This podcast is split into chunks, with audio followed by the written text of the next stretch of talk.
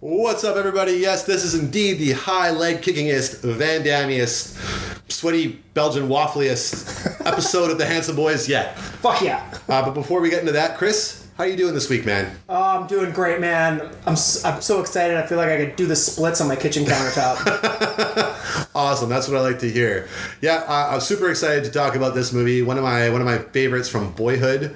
Uh, but before we do that, let's uh, let's let's talk about uh, what we what we got up to this week. You watched WandaVision finally. I did watch WandaVision and des- finally. despite it being part of the uh, quote unquote MCU, you enjoyed yourself. Correct. That's good. What did you like about it? It- yeah, it was a lot of fun. Like, I, I really feel like it's, uh, I don't know, I feel like a good, like, sci-fi, you know, Yeah. story, right? It's Like, the mis- way it unfolds for the first, at least the first half of the season is, like, just, yeah, solid. sci- I love all the shit with them.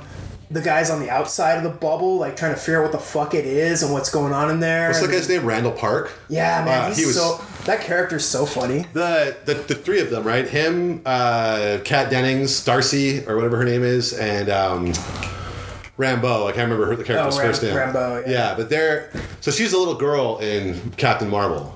Yeah, she's Yeah, she's a little girl. Yeah. So, but they're the three of them are great. Their dynamic is great, and I think that they're trying to work on a way to get the three of them together in a project again because they're really good. yeah. Kat Dennings is amazing. Yeah, she's great because and because it's also because I mean she's playing the same character she did in the Thor the first two Thor movies where she had nothing to do. Oh, that's right. yeah, Okay. she had nothing to do in those movies except for the odd like two broke girls esque quip. yeah. so she's- it's I love the shit. Like she's so she's the awkward one in this like world of all these like uptight professional military guys. but she's also the most aware, right? Which is the Yeah. best. Like she's like this one scene where she's like pulling up a computer to like put on the desk. She's like, don't worry, I got it. And, like nobody's helping her. It's pretty good. Yeah. Uh, you like love the way it finished though. Mm.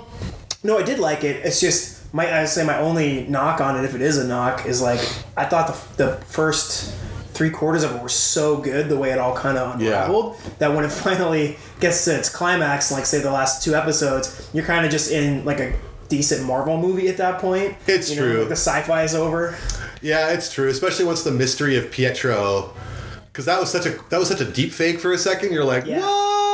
Yeah. uh, you know, seeing Evan Peters playing that character outside of the X Men universe was so cool. So cool. It was such a, a such a treat to the audience to do something Because like he that. plays Quicksilver in the Yeah, X-Men. That's what I just Is that said. right? That's No, what I- I'm asking you. yes, but I did just say that Oh, you said in a outside of the. Ah, X Men universe. I wasn't listening. yeah, you I was, weren't. play- I was looking at my phone. he wasn't. I don't know, what that, which makes it kind of more disturbing. Yeah, I was just staring at Nathan's DVD case. What's But I'm- going on over I'm there? glad you liked it. Uh, I wish I could say. I wish you could say the same about Winter Soldier, but uh, I'm gonna keep watching it, but so far I'm a little underwhelmed. But did you like seeing I- I'm not a GSP though? huge MCU guy. I know you're not. so- Yeah. I do like. I've seen them all, of course, at least once. But like we all have, I'm contractually obligated, obligated as a citizen of the Western world. They are movies that have action in them, so I mean, I'm gonna watch them eventually. That too. Yeah. Um, yeah, I mean, I'm a bit of a bigger fan than you are. I'm not like I think the problem with Captain America and, or Captain Falcon and the Winter Soldier is that it follows One Division, which was so cool and, and unique. And this is way this is the one this is one they should have just released all six episodes at once. I agree. It doesn't it's not something that flows week to week whereas the WandaVision at least like you said the first half it was all so packaged into one episode having a cliffhanger and everything and it was Yeah. really interesting to wait. No, you're 100 percent right. I watched WandaVision all in one day on a Saturday, and then when it, when it was over, I was like still jonesing, so I threw on Falcon and the Winter Soldier, and I was like, uh, Oh, now you're just chasing that Wanda dragon. yeah, if I was more hurting for Marvel content, maybe I'd like it more. Well, there's just so much out there right now, anyway, right? Mm-hmm. Uh, yeah. Well, I didn't really watch anything. Um, you said you were playing something though. yeah. So I was playing Rage Two, and I've been playing it for a while, and I kind of like because it has a gameplay loop that I enjoy, like going to bases, clearing them, upgrading your characters. But it just the way the world is just so big and small at the same time. I know that sounds weird, but like it, it felt like it took me forever to drive. Like there weren't enough fast travel points, and it took me ever forever to drive to the different checkpoints I wanted to go to. So the loop got really stale really quick, Right. and I just completely lost interest. Like I was playing it, and I'm like, man, I'm not having fun with this anymore. I put 15 hours into this game, and I'm just kind of a, I feel like it was kind of a waste of time, which is kind of a bummer. It's kind of a trap sometimes with like a lot of modern games. It Yeah. takes so long to beat, and sometimes you gotta play for a while before you figure out like I'm just gonna get bored. It of just this. it forces you. To, it's one of those games that knows it's shallow and it has a really short story. So they came up with this system that forces you to grind, and I don't like it when games do that. I want to I want to do it if I want and not if I don't want to. you, know, you want Doom or Titanfall where it's just well, no, I want Blasting I want it the whole Assassin's time. Creed, where if I want to just do the story missions, I can just go straight to the stu- straight to the story, and it's challenging, but it's doable. I don't have to go off and do all these other things. Not like you know this game where it's like, well, no, because you, we know how shallow the storyline is and how short it is. We're gonna artificially manufacture busy work for you to do. yeah, that's the worst. So- when it's padded out with like So pointless repetitive. And I don't, I don't want to get side too deep into it. What they do is there's three different people in the game that give you all your story missions, right? And to get to unlock the missions, you have to achieve a certain level with each guy, and different points in the world will give you experience points to each guy. So it's like you got to drive from one side of the map to the other, and it's just man. So fuck that game. So I deleted that shit. It only cost me five dollars when I got it new because it was just such a huge fucking bomb. Anyway, I guess now we know why. And I booted up uh, the Resident Evil 3 Nemesis HD remake. Now we're talking. Oh boy! So I played the second one for a while, but I gotta be honest, it was too scary. I was getting too freaked out. It was too intense. Like I was just, I was like eight hours into that game, and I was just rattled. And I'm Yeah. like, this is just too anxiety-inducing They're, for me. they're scary, man. Yeah, but Resident whereas- Evil, Resident Evil Seven, I turned off for a while because it scared me. I was like, That "I'm one gonna scared play me something too, else." but I used a walkthrough for that one, so it kind of. Ah, yeah. Uh, this one though, like you know, Jill's so overpowered that like y- you know, you start out with a fucking machine gun, just like you do in the in the in the PlayStation game. Right. Like it's way more action oriented. Like yeah, there's still the same Resident Evil shit. You still have to manage your resources a bit and save at fucking typewriters in 2021 for some reason.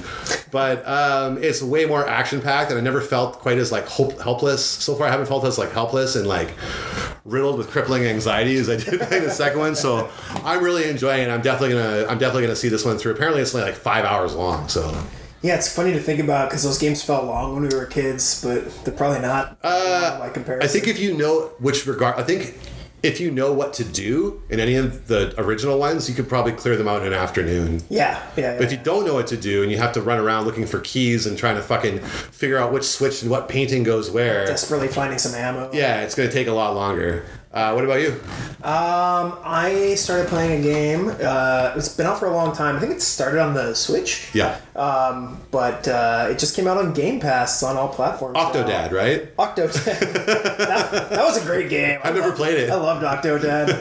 It's where you play an octopus who's disguising himself as a dad, and nobody buys it. Yeah, nobody you're supposed, supposed Except for like one guy's like, "Can everybody tell this is an octopus?" Oh, like Chicken Boo? Yeah. Nice. But no, what was it? Oh, it's called Octopath Traveler. So I was close. yeah. Um, weird name for a game. Still real weird. Um, but it is a beautiful, charming, like, homage to Super Nintendo RPGs like Final Fantasy VI. But it's like easier, right? Eh, Like in terms of the overworld, like you're not going to be like lost. so, in so this far one? Oh. there is no overworld. Like, maybe you get one eventually. I don't know. Okay. But it's a lot of just like traveling down trails and stuff. But you know, random battle encounters, turn-based RPG. The mechanics of the turn-based RPGs are like a good throwback to the classic Final Fantasy, but enough little twists in there to make it interesting without being too complicated that it's gets boring. But uh, visually, it's extremely beautiful. Yeah, it's got a real cool art It- style. It's all rendered in 3D, but made to look like 2D um, Super Nintendo type sprites, and uh, everything kind of shimmers. It does um, what do you call that? Uh, Bloom. no, um, fuck. Uh, I'm I'm usually good at this. Where like forced perspective, not forced perspective. The other one, where like it makes everything look miniature and like the background. Super Oh, like blurry. uh, tilt shift or whatever. yes, yeah, yeah, It's all tilt shifted. That's yeah. Uh, really cool. I like that. and the music is great and the characters talk when they're in like cutscenes and stuff too so you actually have like voice audio dialogue Is it snappy? no not so far it's pretty dry No, I mean the uh, the combat. oh like what like what do you mean by Well, snap? I just mean like, is it kind of is it snappy like Final Fantasy X, or is it kind of floaty like Final Fantasy VII? i honestly it's more like six like it's you got two sprites and like their motions there's maybe have like three frames Is it of turn based animation. or active time? turn-based Oh, okay, so it's more like ten then.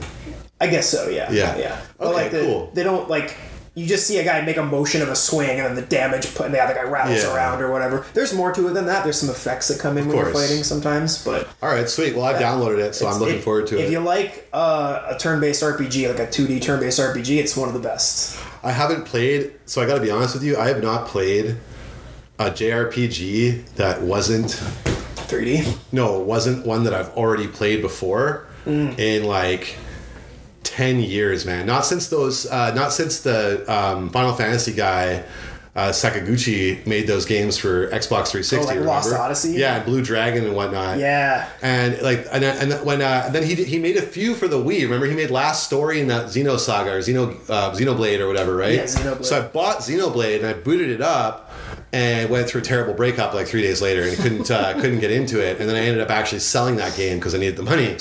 So. Kind of sad a story about tragic that one. tale. No, no, no. Uh, but yeah, so I haven't actually played, like, I haven't picked up a, a new JRPG. Like, I haven't played any of those Persona games or um, Dragon Quest games or anything like that. The last new, the last, like, actual new JRPG I probably played was, like, Lost Odyssey, man. Yeah. Like, all the way through. This one is is a major throwback. Like it is not complicated. No. it's pretty one dimensional. It has some really cool shit going on, but I do highly recommend it. You know the whole thing of it where there's like ten characters or twelve characters in the world, but like Wouldn't there be eight characters since it's Octopath? maybe it is eight. Yeah. Um, but depending on the path Jesus you take, you Christ, might not even run into like half of them. And you can start the game from any one character's perspective, so you have to like spend a couple hours going through their journey in the world. Hmm. I do like that. So it's Yeah. kind of like, kind of like Wild Arms.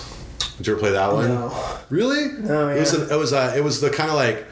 They, they, they split, they released it like I think just uh about six months or so before Final Fantasy VII, and it's all the fighting is 3D, kind of like Final Fantasy VII was, but the overworld and all the other stuff is like overhead sprite based 2D. Oh, okay. But it's pretty neat and yeah, All right. cool. Well, another ten out of ten intro talking about video games. I think this was a good intro. I think we were We, did, we, did, we didn't get deep into deep inside We didn't get baseball. too we didn't get too deep. We uh, we're not drunk already. Yeah. So this is uh, I think things are looking up for this episode. I feel the same way. And on that note, let's go get drunk. Yeah, baby. fuck yourselves. Go fuck yourselves. Is this TEC thing dangerous? I don't bake cookies for a living. All right, we are back. And Chris, what do we have to talk about this week? Oh, Nathan. Jean Claude Van Damme, do we have a fun movie this week? that was awesome. Thank you. Yeah. Uh, we watched Time Cop. And it's not just a clever name. Is it possibly the coolest name for a movie ever? It, it might be because I mean this movie is literally about a time cop. Wait, what, what? As a young boy, all you had to do is tell me there's a movie called Time Cop. Well, you know what the teaser trailer was when we were kids. Do you remember all it was? Was No. that that truck scene where you see the truck coming down the highway? Oh, and he ducks it? and he pops out and he ducks down, and the truck fucking rolls over him. I remember being like, "What the fuck?" And it just says "Time Cop '94" Tell- underneath. Tell me more. and like you know, ten-year-old Nathan didn't know what it was yet, but it was an erection. So before we get into it, I just want to get this out of the way. This is a time travel movie. Standard time travel movie uh, rules apply. Do not look uh, too closely at uh, logic or um, No, you know um, paradoxes. Don't. Uh, yeah. Don't. You- You're only you're only hurting yourself. Do not do that. Okay, so talk a little bit about our movie, Time Cop. It came out in uh, 1994. Uh, it was directed by Peter Hyams, who has directed a lot of other action films, but he's also directed a bunch of sci fi classics like 2010, um, the sequel to 20, 2001 Space Odyssey. Right, yeah. He directed Outland starring Sean Connery, which is a movie we gotta do for the we pod. one definitely day. gotta do that I one. think down the road a bit. Yeah. Uh, uh, Capricorn 1 about the fake Mars landing. Okay. Also, Sudden Death with Jean Claude Van Damme. He did, did he do just two Van Damme movies? Just two bad, but they're back to The back. two best ones probably. Two of the two of the best ones for sure. He al- He also did a movie called Running Scared with Gregory Hines and Billy Crystal. Not to be confused with the uh, uh, what's his name, Paul Walker, uh, running scared. I have not heard of that. Oh, okay. Well, that's too bad. This is, this is the only one that lives in my heart.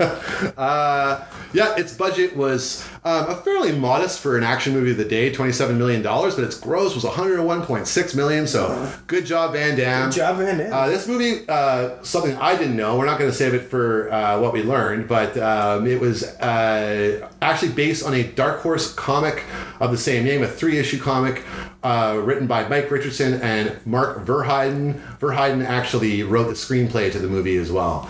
And one of the producers was motherfucking Sam Raimi. Right. So this movie has some good, uh, good brains behind it. Real quick, other movies that came out in 1994 include The Lion King, Forrest Gump, True Lies, The Mask, Speed, Dumb and Dumber, Interview with the Vampire, another Handsome Boys classic, and Clear and Present Danger. So big year for movies. Nathan, you've got the list up there. I noticed you didn't mention the Flintstones movie.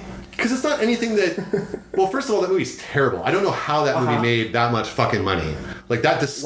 Wow, me. yeah, that's way up the Uh, list. Okay, just for just No- to, number six. for full disclosure here, the Flintstones starring John Goodman and I believe Rick Moranis. Yeah. Uh, worldwide gross was three hundred forty-one million dollars. That, disgusts You me. saw it. I saw it. That movie was huge when it came out. It was It had, it everything. had, like a McDonald's tie-in. oh, fucking merchandise. was- Well, let's be. Do people fucking love the Flintstones? yeah, I man? like the Flintstones. Yeah, but I don't like that movie. That movie sucked. nah. That movie was shit. Anyway, uh, that grosses me out. But I'm happy with Interview with the Vampire. That's fucking sweet. I, I'm actually really surprised to know that movie was in the top ten that year. I mean, two of the biggest man stars in, I guess that's history, it. right? Yeah. You know, and then three if you count Studley Christian Slater. Which I- four, which I do. Four if you count, you know, the man from Malaga, Antonio Banderas. Oh, I also count him too. Yeah, Was he so- that? Was he their level of huge at that point yet? So that was just before We Des- talked. We talked about this in the So episode. that was just before Desperado, but right after uh, Philadelphia, so he was known. I think Desperado was the one that. Kicked That was the one that made him a household name, but he was known as a he was more of an international star at that point because he was in all those uh, Almodovar movies, Right. Like Woman on the Verge of a Nervous Breakdown and stuff like that, which is So actually we- really good. We did an episode on Interview with Vampire, and if you're listening to this and you haven't listened to that one, it's one of our best. If so, if you like Yeah. that movie, throw that episode on. it's a really good episode. Yeah. Motherfucker. Anyway, let's uh, let's let's jump in to Well, wait, fucking time. Sorry, I, I want to do the new thing we're doing. What's your history with this film? Oh, right, of course. Uh, well, obviously, uh, super hyped for it when I was a kid. Um, was probably was a little bit too young to, get- to talk my mom into taking me to theaters. She, she was my mom was embarrassed about the idea of taking like her. And she had no problem with me watching these films, but she was embarrassed to be seen taking her She didn't want other people to see her take her young her young boy to this movie. So it was just about a year or so before I was being taken to R-rated films, And this is before she figured out that she could put like you and your brother in a trench coat together. or just send us in a trench coat together and be like, "Ah, hello, we're two, we're in a, a two, I mean one adult person uh, looking to purchase a ticket for this, the old Calvin and Hobbes." one seat for an adult, please. So I didn't get to see it until VHS, but one of my most rented movies. I, I definitely also owned this movie on VHS. So Uh, I have seen it before, but re- in this rewatch, I realized how little I remembered of it, and I think it was one of those ones where I probably had on VHS, maybe watched it at sleepovers and didn't pay full attention or something. I knew the beat, the basic beats, and I love. I've seen every Van Damme movie, I think, at this point. But yeah, I was. Uh, this is a fun ride. I did not remember nearly as much as I thought I did, and I was pleasantly surprised. And for other handsome boy, uh, handsome boys listeners who might remember our uh, two-part episode with or double feature episode with Blade and Double Impact, this movie is much better than Double Impact. Although it's it, night and day. it does involve yet again an alternate version of himself kissing the woman that he loves. yeah, but it's him in the past. It's not him imagining his twin brother. No, it's a nice- explicitly banging him. it's a better version. and it's a of it. classy. Well, no, it's not. We're gonna get in, we're gonna get into that in just a couple minutes this here. movie's classy It's as hell, super classy. dog. We should also preface this by saying that this movie was shot entirely in and around Vancouver, British Columbia, where Yeah. the Handsome Boys are based. So we're going to be talking a lot about Vancouver and how that relates to us. So if you don't know Vancouver and that means nothing to you, too fucking bad. Yeah, I was gonna say the same thing. Um, we're not internationally famous just yet, so uh, most people listening to this are probably from where we're from. So we're gonna gush about all the Vancouver locations that Yeah. we see. So If you're anyway, not in on it, too bad for you. Like Eat Nathan shit. said. Eat sh- shit, exactly. Uh, so we're gonna jump on in here. Okay. Uh, we start in the past, 1863. In the rainy forests of Gainesville, Georgia. slash somewhere just in the North Shore. Yeah. uh, where a, a Confederate uh, cadre of troops like that is Uh-huh. uh carting what we find out to be gold, and there's a, a figure standing in the front of them in the rain. A lone gunman. If A lone gunman. Uh, played by uh, Canada's own Callum Keith Rennie in one of his very early roles, Who you would know from? Battlestar Galactica and Due South. Yes. So, but you don't you de- like Google the motherfucker. You'll be like, oh, that guy, the guy who was in that thing that I saw. Th- this might have been one of his first gigs, eh? First game, probably one of his like, because I think he's just credited as the stranger in this. yeah, this is So- this is before like when is X Files? This is about when So- Vancouver's becoming a filming location. So this is well X Files is also being filmed. Okay. So this is like the height. This is like the beginning of Hollywood North Right. at this point, right? perfect. Uh, so he, uh, he he's in the middle of the road. They they kindly ask him to step aside, Mister. yeah. And he's like, they don't know what people from the American South sound like, so they all just do Texas accents. Yeah. So they're just like, I think I'll take that gold you got there. They throw a lot of like you might could whatever in Yeah. there. But uh, basically, the Confederates say they ain't, they ain't standing aside, and uh, Callum Keith Rennie just busts out these two Future Uzis. fucking awesome Uzis and just mows them down. Yeah. ruthlessly. It's the first time we see our future guns in this movie. we're gonna we're gonna s- spend a lot of time talking about the future guns yeah. because they're They're ridiculous. just different enough that you know they're from the future. Exactly, um, and we haven't even gotten into the future yet. So, Right. um, so we're actually gonna, we are going to jump into the future though. We're going to jump to 1994. Well, the future in relation to the scene we just saw, but the past in relation to. Look, you're, you're you're already breaking my brain, man. I'm sorry, So cut to 94. I broke the cardinal rule. tell, tell us what happens. Okay, yeah, we cut to Washington D.C., Vancouver, uh, 1994. uh, Nathan pointed out to me, and it is so true that uh, every outdoor shot is so clearly locations we know from living in Vancouver, but they just superimpose the Capitol building in the background. regardless of where the characters are in the film, like they could be down by the pier, they could be Yeah. downtown, they could be driving down. Well, I think it's the Beltway, but it's actually the the uh, what do you call it, the viaduct. Oh, yeah, yeah, they yeah. have the fucking Capitol building superimposed in the, The background. Capitol building teleports all over Washington D.C. in this movie. I love movie geography. So what we have here is an important, a pivotal scene.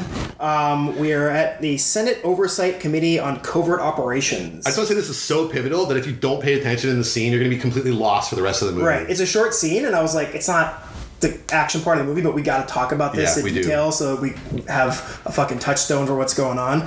So this uh, panel is there to I don't know discuss a proposal from some team or whatever.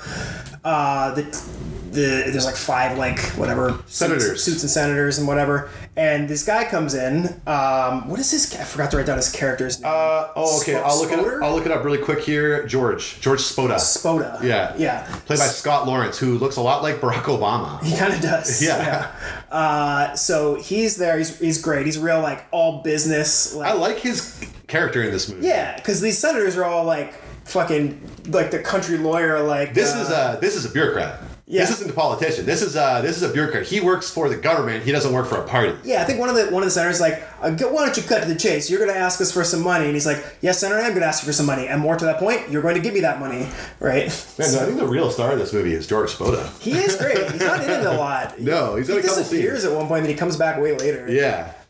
basically what he explains to them is like we're gonna make this like huge um, covert ops like branch of you know whatever the Justice Department. the Justice Department that has to get made, and you can't say no to it because he mentioned some guy, Doctor Hans Kleindost, Thank you so much for writing down that ridiculous name. yeah, who's been secretly working on time travel for like twenty years because of course He did it. he has, He did it, man. and and what and what's really crazy is he actually did it, I love it. Crazy thing is, it works. yeah. or whatever. It's it's one of those two things. Yeah. Um, so this is my favorite. Th- This movie, something Nathan and I both like about this movie is it doesn't waste too much time on the science of time No. travel because you never really should because it doesn't make sense. But Well, like, are we are we following like Time Rider rules where you can go back and forth, or is it Back you to the know Future. is, or is it Terminator rules where it's one way? You know, Yeah. it doesn't fucking matter. so the rule that he lays out is hilarious to me. He says you can only go back in time. You can't go to the future because it hasn't happened yet. Which I assume he means like their future, because obviously, if you're going back to the past, you have to get home. You're going to the future. Yeah, you can only go up to where you left from. I Yeah, guess. I guess that's that's what he means. We all know what he means. Well, the thing that's funny about it, and not to dwell on this too much, is that that rule you can only go back, not forward, is literally the opposite of like any proposed. telling you, man, string, Theoretical- string theory was not a thing yet. Yeah, So- but it's like the, it's the grandfather paradox, right? You, you can't go back in the past because then you can change the past, and then you wouldn't have done the thing you did. Not to be confused with the back. Oh, cousin paradox, which we're still not, we still haven't figured out yet. we don't know what's allowed, and you Can't- know. I just can't wrap my head around it. Anyway,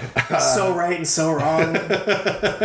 it's a paradox for you. but yeah, basically he's like, we're forming a team and we need the money and blah blah blah blah, and they actually He also says, I think we not not only that, but we think there's already been a ripple. and they reference uh, uh, arms deal that was busted where they were trying to purchase the arms with the terrorists were trying to purchase the arms with the Confederate gold. 1863 Confederate gold. Yeah, that Callum Keith. Ran- so I actually, never I've seen this movie fucking ten times. I never picked up on. I think I wouldn't have caught that if I wasn't like taking notes. I was a kid, man. I just Yeah. like get to the kicking and the nakedness, you know. and uh, one more important thing happens in this scene. So, so basically, the pitch is they're going to make this agency. The E TEC. They, they drop the name the TEC, the Time Enforcement Commission, Awesome, very apt. which is great. oh, and they introduce uh, the head of it, which is Matusak, Oh yeah, played played by the great character actor Bruce McGill. Bruce like, McGill, yeah. So like he was in Collateral that you just watched. Like he's in so much shit. man. classic 80s 90s character actor. Also, he's still kicking, dude. He looks very similar. Yeah. like he's aged well. I think he's one of those guys that looked like Old. 40 his whole life. Yeah, I don't exactly. Think he's that old in this movie, you know. he still looks like he's in his like late forties at this point. Yeah. yeah, but he's great in this movie. yeah, born to play like a cop or a senator or something. Police chief. Police chief, for sure. Um, yeah, great performance from him, too. Uh, but yeah, so we meet him, so he's going to be in charge of it. And then we meet the senator who is going to, I guess, oversee them and their funding or whatever. And this is young Senator McComb, Aaron McComb, uh, played by Ron Silver. Yeah, Ron Silver. So probably more known today. I don't. Did he pass away? Oh, good question. He might have. We'll have to look into that. Uh, but probably more well known today for by being kind of like a Trump supporting conservative pundit. Yeah. Like Being the character from this movie. pretty much. but he was wo- mostly well known at this time for playing real life lawyer uh, Alan Dershowitz, Right. Who was like kind of like the white Johnny Cochran. You know, he gets off obviously guilty people. Oh, he gets them off. gets him off all right. So yeah, but he's great in this. He's two in the scenery big time, but he doesn't even we don't even know who he is yet. At this point, he's of no consequence. Although him and Matuzak like kind of give each other knowing glances, like you could tell that. that was each other- later, I thought. Was it later? Yeah, it's later. Uh, so Then then we cut to a DC mall, aka Van- the city square. so what I love about this Vancouver. is because City Square is a pretty small mall. Yeah. Like, it's not very big and it looks tiny, but the way that they forced perspective in this movie, they made it look like this huge bustling mall. Yeah. Like they almost made it look like the LA Galleria, you know, but it's this tiny Yeah, little they, mall. there's like a car in there. Ah, dude, they did a great job with this. Yeah. And we see the But very that, that- big- it's unmistakable, right? That architecture is the most Vancouver shit, right? Big time, Like yeah. the the aquamarine squared off beams. Oh everywhere. man, it's very Vancouver in the '90s, which was trying to be LA in the '90s. Yes. so that we first we meet uh, Melissa uh, Melissa Walker. She's uh, walking around the mall checking out clocks. Played You know, by because of like time and shit. played by Ferris Bueller's Day Off's Mia Sarah. Oh, is that? Yeah. Oh, okay. I didn't look her IMDb up. Yeah, So yeah, that is so- where I know her face from. So this before this, her two big movies were Ferris Bueller's Day Off and Legend. Legend. Yeah, so- Right. Uh, but yeah, so she's walking around the mall. Checking out some clocks. Yeah, and, And she then we sorry. then we quickly meet our hero Max Walker. yeah, nothing's better than when Van Damme has just like the most Anglo name. Although she does comment on his terrible English at one point, Which I really appreciated. That's all I need. Well, to be fair, like especially in Quebec, uh, you can be a francophone and have a like non-French last name. Sure. There's a lot of like fucking that's going on in that province. So Damn, you damn right, buddy. yeah, no, but like there, you don't necessarily if you're French Canadian, you don't necessarily have to have a French last name to be a francophone. So I think that's what No. they're I think that's what they're doing in this one. it's just it's just a funny trope of like B action movies for like a good but twenty years why there. why reference his poor English? And call him Max Walker. That's the strange part. I feel like that was an after the fact thing. I feel like Hyams was like, no, no, no, no, no. We got to do it. Yeah, You know? is it like a like a producer note, like fear of like racist, like a xenophobia. Well, kind no, of it's thing? 'cause Like, when they- you can't give him a foreign name. Well, no, because he's a character from a comic book. So obviously in the comic, he's still Max Walker, Maybe that, right? that must be what it is. So they don't want to change that, but if it's Van Damme, they have to kind of explain it because Van Damme, it's not like Arnold. He has a pretty good track record. Like Arnold, you have two movies where uh, they basically two American movies where they're where he's obviously not American. Fucking Commando and The Predator. Otherwise, you know, he's American. Yeah. Right. Uh, whereas Van Damme, in most of his movies, they go out of his way to explain his French accent. Either he's from Louisiana, he's from Quebec, he's from France, never from Belgium. right, yeah. But they usually go out of their way to explain it. And this Yeah. one they don't. They just mention he has a bad English, but his name's Max Walker. honestly, it's a toss up whose English is worse too between him and Schwarzenegger. I think at this time, I think Van Damme was a well. No, at this point, Arnie had surpassed him. I feel like the the Arnold situation creates like a false like Arnold had to speak. Arnold had to speak English all the time. Yeah, yeah, When yeah. Van Damme was done making his movies, he's going back to the French-speaking world. But here was, dude, you don't understand, man. Like I'm from a French Canadian family, right? He is a fucking megastar in the Yeah, French-speaking world. Like, course. he is beloved. Like I fucking love the guy, right? And you do too. But like in the Beloved French, by me. in the French-speaking world, like he is still like an A-lister. So Oh yeah, totally. I was just gonna say it's like, you know, because we talk about Arnold as a comparison, like, oh, you can give him an American name, no one cares, right? But my thing is like, that's because it's fucking Arnie. Like, Yeah. n- you, you can do anything you want with his character, and everyone's gonna love it because he's so magnetic. I think with Van Damme, even though he's a huge star, But he was never like he, I mean, he was a big star, but I think he never like this movie was probably his peak. Like he never peaked past number three in the hierarchy. It was Arnie and Sly like jockeying for number one, which finally Arnie overtook him for, right? Yeah. And then Sly is firmly in number two, and then Van Damme fucking beat down Seagal, Lundgren, and those guys, Right. And established himself as number three. But he never got above that. He was always third best when it came to those guys. wait, and he never like. He, I don't know if they ever really tr- tried to shoot. I mean, maybe by this time, this is his, his one push towards trying to be like. There's a couple household more. name. This movie and a couple more after, like uh, sudden death, Sudden which is Death, great, and for then sure. and then nowhere to run, which is the big dramatic one. There's some great of clips of him promoting sudden death and going on like Letterman and Leno and shit. I like that movie because it's about game because it takes place during Game Seven of the fucking Stanley Cup Finals, man. And they had real hockey players like Luke Robitaille and shit were in that movie. Yeah. They spoke French together, dude. Do you have Yeah. any idea how cool that was to me when I was a little kid? Yeah, I bet. Uh, That was super fucking cool. Anyway, One more thing about Van Damme I want to say. I think one of my, my theory with him being because he's like a household name to us, up there with He's still a everyone else. household name. Like Erica, no, this is the straight up the first Van Damme movie she'd ever seen. So she- luckily for her, she got a good one. uh and like she knew who he was. Like she Uh-huh. Yeah. knows the name. He's still a household name. But I think that I like how Erica's my litmus test for if people are household names or not. also she's our uh, our contact point for the youth. Yeah,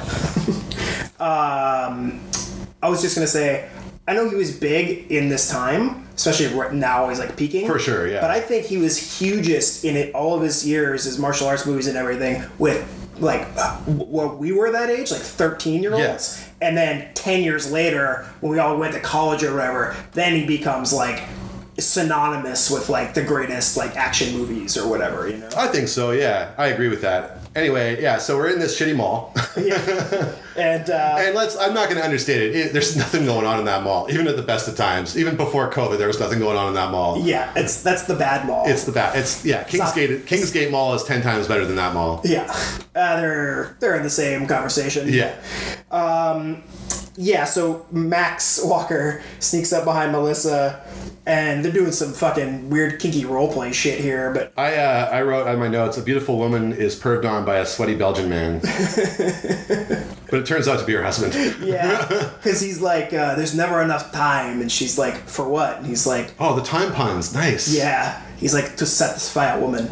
Oh, fuck, I had a really good Van Damme the last time we did this. You'll, you'll, you'll get it back, man. it takes Just a give- minute just to give get it some into. time. It sounds Spanish. Uh, this is where we also get our first glimpse of one of the henchmen in this movie, which can only be described as the apex of 90s henchmen.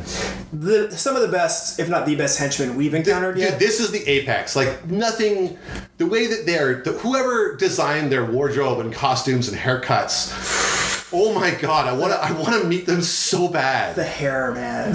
This guy, They're, you're, one of them's bald, but they both have mullets. they're, every, everybody in the future has a mullet, man. This movie j- just points out that something that I guess we're going to learn soon that mullets come back in a big way. Because the early 90s were like the rejection of the mullet, right? Like after 91, nobody would be caught dead with a mullet unless you're fucking white trash, right? No one's got a mullet anymore.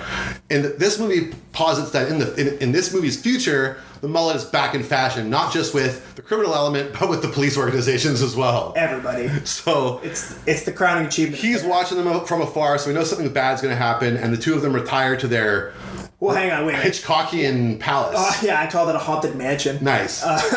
Before that, at the mall, one funny thing I wanted to point out is they're having like a romantic conversation. Oh, picture. And well, that yeah, they take a picture together, which comes back later, like a Polaroid. But also, Van Damme interrupts some romantic chat they're having to go stop a mugger. Of Or, course he sorry, does. A purse snatcher. Of course he does, because obviously we have, we have to establish that Max is the fucking coolest guy in the world, right? Yeah, the way he stops him, man. Like, first of all, this guy is on rollerblades. Because it's 1994. And he's the whitest. Like, he looks like a dad that they dressed up like a teenager. he looks like the dad that they dressed up like Corey Haim from Yeah. License to Drive. Yeah. So he cuts him off with a like a side kick to the face, but he stops like an inch short. He goes, read it. Yeah, and he reads his boot like Wolverine between the lines. he's like, uh, I should get the fuck out of here. It's pretty good. yeah, So it's established that Max is just an all around good guy. a good guy. So now I think we cut to the Haunted Mansion. yeah, so we go back to uh, the Walker family haunted mansion for some immediate hot sex. So I yeah, before we get into the hot sex, which I'm really disappointed about by the way, because I there was no titty sucking. I was gonna say, I mean, we didn't see it because this is maybe a classic. We- we- we talked about it. We know he did it. There- yeah, we talked about it. Like there are there's there's footage of him sucking on those titties like delightfully. But- Somewhere. But just can we talk about the house for a second? yeah. What the fuck is going? What they just casually show that they live in this like. First of all, they had to blow it up, Yeah. so Maybe that's a part of I it. think that's a big part of it. Like there was like we need a house in Vancouver No. that there that needs to be demolished that we can fucking blow up. But it looks like it should be from like Hocus Pocus or It Casper. looks like the fucking like Norman Bates mansion. it looks like man. a witch lives there. It does. so Glad you took note of that. yeah, so they. I remember my mom. Like I remember my mom like watched this movie with me when I was a kid until this scene. She walked out of the room. Uh, good mom, but she even commented on that. She's like, "Who owns a house like this?" But it's got to be from her side of the family. I'm like that's how my mom thinks. She is an architect, right? Is she? Yeah. Okay, so yeah, okay, there you go. You've explained it. Yeah. She designed this house. or, or she thought it was uh, aesthetically uh, impressive, and it's like this is the one we want. Well, this is yeah. Well, fair enough. I didn't catch that she was an architect. I missed that part. So that's awesome. It's though. a real big part of the movie. So they're in there, and yeah, we get to some banging. And usually Van Damme will make us wait until the halfway point of his films before he gets it on with his female lead, but they didn't even fucking uh, wait. And I remember, I think I mentioned this during our episode of Double Impact. I saw like an Entertainment Tonight episode. When this movie was being filmed, where the two of them talk about this love scene. Oh, no. And it's like the way I approach love scenes is I just want the girl to feel good, and it's just oh man, it's that, such a well, that, that explains all the titty sucking. I guess. oh man, there's such a sweaty scene. Also, uh, mostly shots of Van Damme's ass. he just really wanted everyone to see his ass. You do see her her nice breasts. He, I mean, he has a great ass. Let's let's not skip over that. He's got a phenomenal ass, but I you know and uh, I think I've probably seen his ass like a dozen times. I'm sure in his head that's a uh, this one's for this one's for the mamas in the house. I'll bet he did say that. Yeah. I'll bet he said that a bunch of times on set. I'll Yeah. bet like he said it so many times that by the end they were all just like, yeah, right for all the moms, get it. right, yeah, right. You guys want to see my ass again? No. I just have to go to my trailer. I've got to do some cocaine. Yeah. That's how he would say it, cocaine. uh, but yeah, he's banging her good. They have a nice. It's it's a, it's a sensuous scene with some really cheesy music playing. I, I actually, uh, even though this is one of those movies that doesn't need to have, uh, you know, All action movies and all R-rated action movies of the day had a sex scene. well, I meant I was gonna say like usually that's it, and the woman we always joke about how the woman is a non-factor. Sometimes we don't even remember their names because they don't play a part or whatever. But they do a good job of portraying that these two are legitimately in love, and they give her a little bit of like autonomy. It's not passing the Bechdel test or anything. No, but one thing you notice in this movie right off the bat is unlike a lot of Van Damme movies up to that point, this movie had actual actors hired to work in it. You know, Right? Yeah, she's not just a fucking model, Model. like dou- the double impact girl. You know, so th- this Yeah. is uh, Well, I guess the girl from Bloodsport was an actress, but Yeah. you know.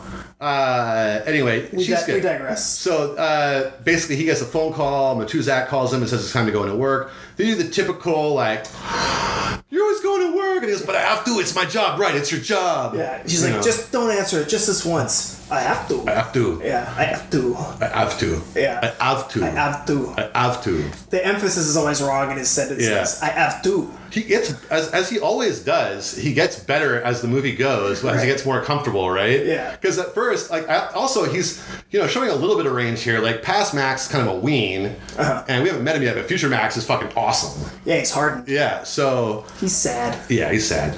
Uh, anyway, uh, uh, Melissa also has something really important that she wants to tell him, but like she's like, I didn't want to do it like this, and he's like, Can you tell me later? And uh, she's like, Yeah, I guess. And he puts on his cop uniform, right. and he goes to leave the front door, and he gets bashed in the mouth with a shotgun. A future shotgun. and he's getting kicked around by these. Uh, no, no, I think it's three henchmen. Yeah, yeah. These guys Three ri- beat his ass. three ridiculously It's- dressed- It's the two mullet guys from before and another guy. Yeah, and what I always love about Van Damme movies is whenever anyone's getting kicked in the face, it really looks like they're getting kicked in the face. Yeah. Well, famously, he's accidentally kicked a few people. Well, the one that's uh, that the, the, the, the litigation was over, he was completely absolved of The it. cyborg. Yeah, it was the director who was responsible for that snafu. Right. But yeah, he took that guy's eye right out of his face. Yeah. Yeah. Imagine getting kicked so hard your eyeball. comes No. out. Imagine. No. Okay, I'm imagining it. I didn't like it. anyway, yeah, he's getting fucked up. He goes, "Who are you?" And they go, "You're a smart guy. Why don't you sleep on it?" And then they push him down and they shoot him at point They blank. fucking shoot him. Yeah. Like a couple times in the chest. So uh, as this is happening, you know they go back inside. A few moments go by. Of course, in movies, your Kevlar vest will protect you from any bullets. Absolutely. So he's got a vest on, and he looks up in the window, and he sees Senator Macomb with he doesn't know who he is yet, but with his wife, and she's like, "Max, no!" And then the house, as he runs into the house, it fucking blows up It fucking in explodes. a very cool traditional explosion. yeah, real good explosion. Yeah. Very good. So, uh, I, I wrote this in my notes at this point, but like it's the thing that Melissa wanted to tell him so badly that she recently found a lot of dynamite in the basement. You texted that to me. That's very funny. uh, yes, that's. Uh, I think it was probably that she was HIV positive.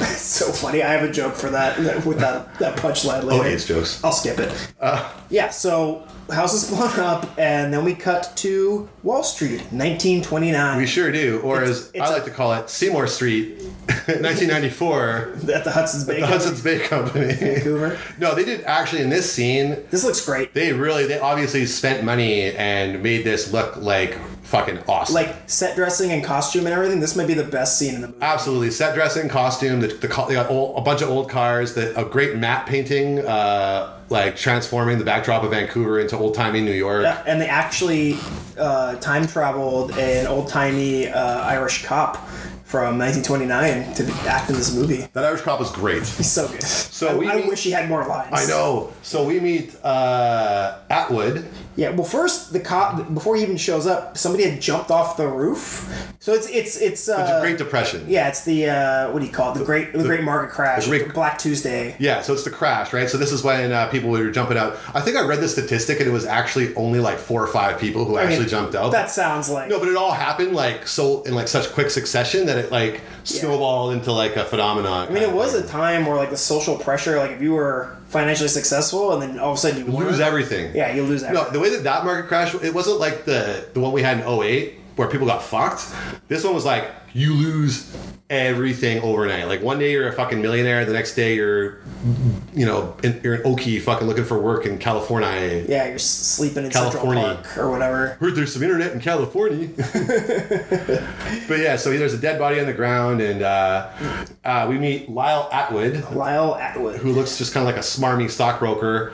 Gets out of the gets out of his car, and he's like, "Oh, another one, eh?" You know, he go. He, the cop says, uh, "Yeah, he j- he jumped," and he's like, "Oh, shit happens." So uh, we see him go into the elevator. That uh, that lobby, I've definitely been in that lobby before. I, I don't know which building that is. I think it's the but Hotel Vancouver. It might be. Yeah. Yeah. It's like an ornate. Yeah, and that elevator door is fucking It's kind of the cool thing about downtown Vancouver is because a lot of the Art Deco it, style. it all got rebuilt with like brick and shit uh, and bronze after the big fire of what was it, 1905 or something? Yeah, so but prior to the to the modern soulless condo boom that we live in now, a lot of our buildings had a faux Art Deco kind of style to them. Yeah. M- kind of making it look like Chicago or or New York or sort of like a classical city in, the, in our core, right? Yeah, I, I lived in an apartment in um, one of the heritage apartment buildings down on like Georgia and Butte, Yeah. and uh, down by the water. And it was formerly a hotel built like ten years after the big Vancouver. So Vancouver burnt to the ground at one because it was Yeah. a lumber town all made out of wood.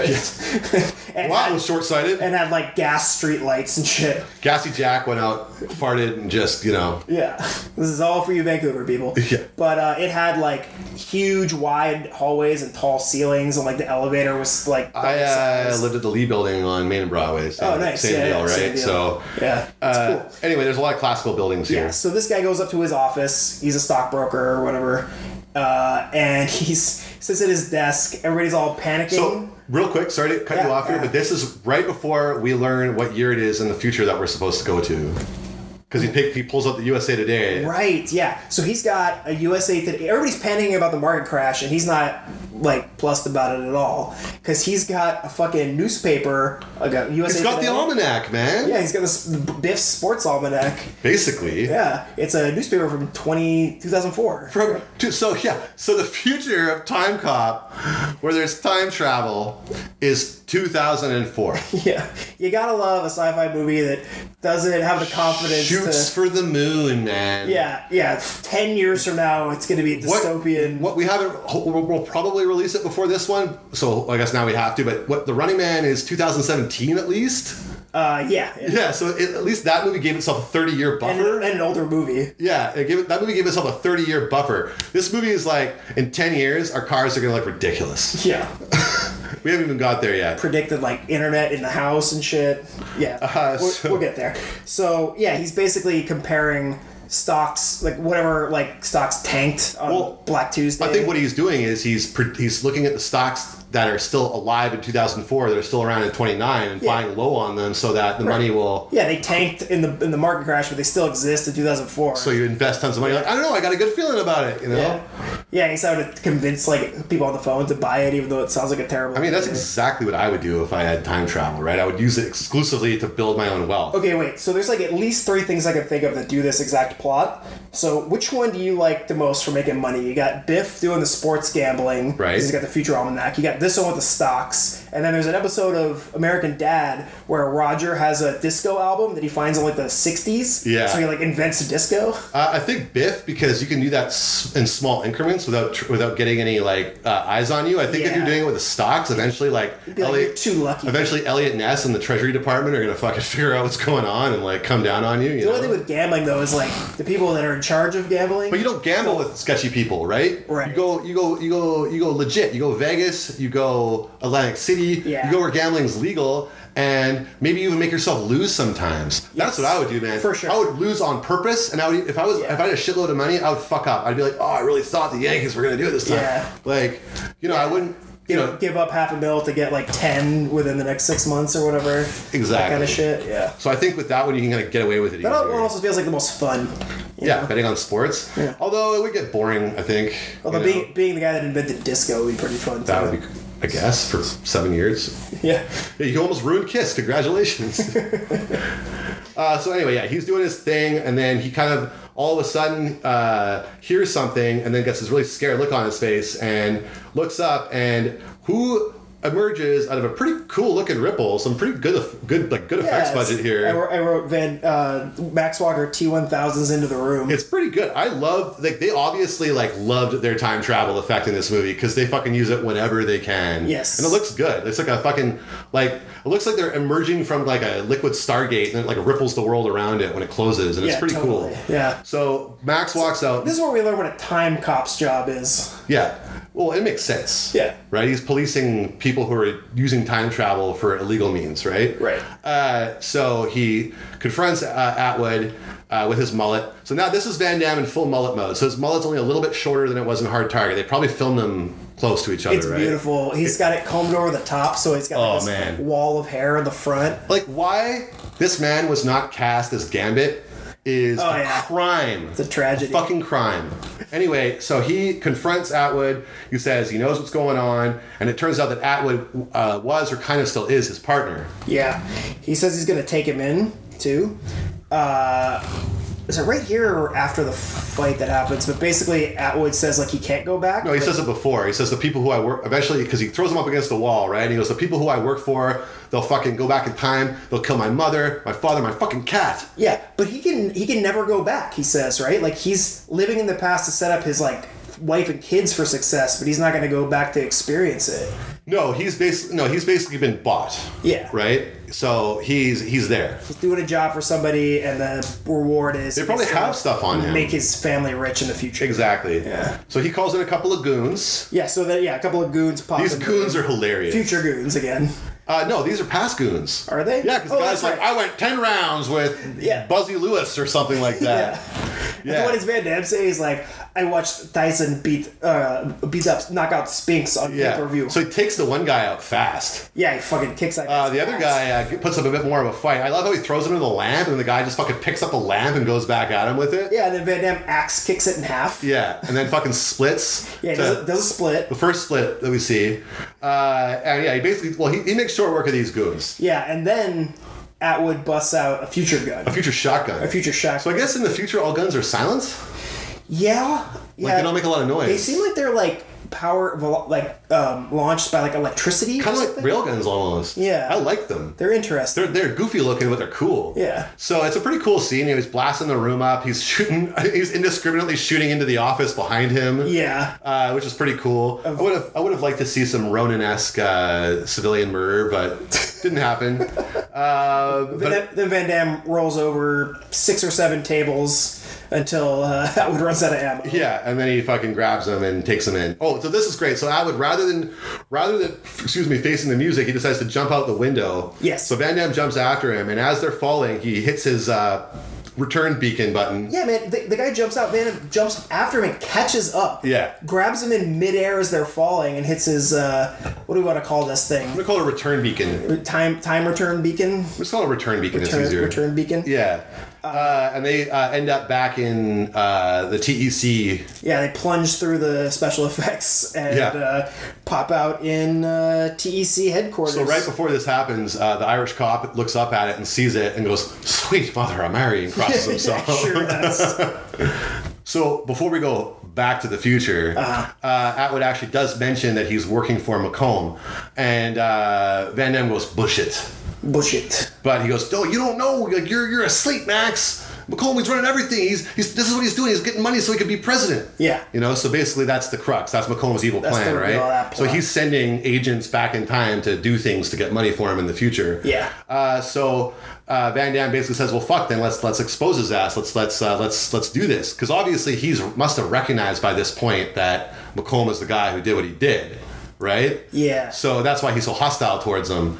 So as soon as he hears this, he wants to do it. Uh, and uh, but obviously Atwood won't confess. He's too afraid for his family. Yeah, they're having that conversation when they're back in the TC in 2004 and they're walking down the hall and he's like telling him he's got to confess and the guy's just not going to do it. Yeah, so they go to the tribunal, and the Yeah, tribunal. so you walk out of the hallway of the time travel room directly into like a fucking tribunal of judges and they well, it's just like Judge Dredd. Yeah, it's like Judge Dredd. They immediately are there to charge, uh, sentence, and execute him on the spot. Well, they say because of what the egregiousness of your crimes and the fact that you're a, a, a TEC agent doing this, like you're you're sentenced to death. yeah. So what? How they? Why don't you take us through how they execute him there? Because Yeah. this is one of my favorite parts of the movie. So they sentence him to immediate uh, death immediately is what they say. To which I wrote, Jesus Christ. Uh, so the way that they execute him is it just smash cuts to it, but they immediately send him back to the moment before he warped, where he's falling out of the fucking building, and then he smashes into an old timey cop car. So And good. it looks crazy. All one shot. it's, a dummy, I think. it's a dummy, but it looked Yeah, good. it, it man. full frame crushes this car. and then the Irish cop goes,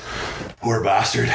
Tomorrow could have been a better day." yeah, like a close up on his lips while he's saying it. It's great. Oh man! So we cut back to the TEC, and I think uh, uh, Max is getting debriefed by Matusak, Matuzak. and he's trying to tell him what's going on.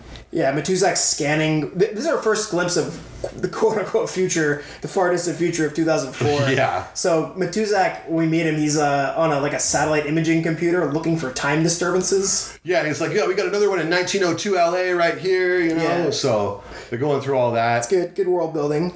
Um, Max busts in the room and wants to talk to him.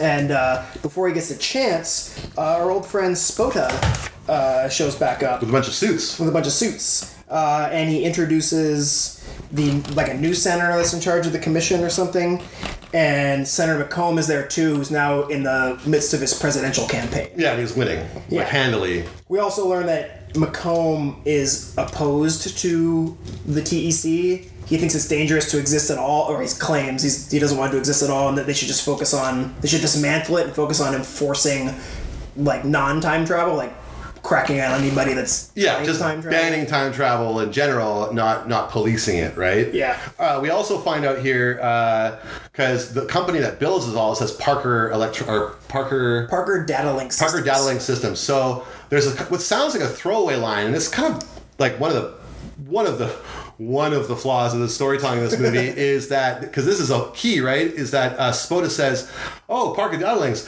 didn't you, uh, Senator? Didn't you used to have a, a stake in that, but you bought out? Oh, you must have cost yourself billions. Yeah. So that's important. Yeah, that is important.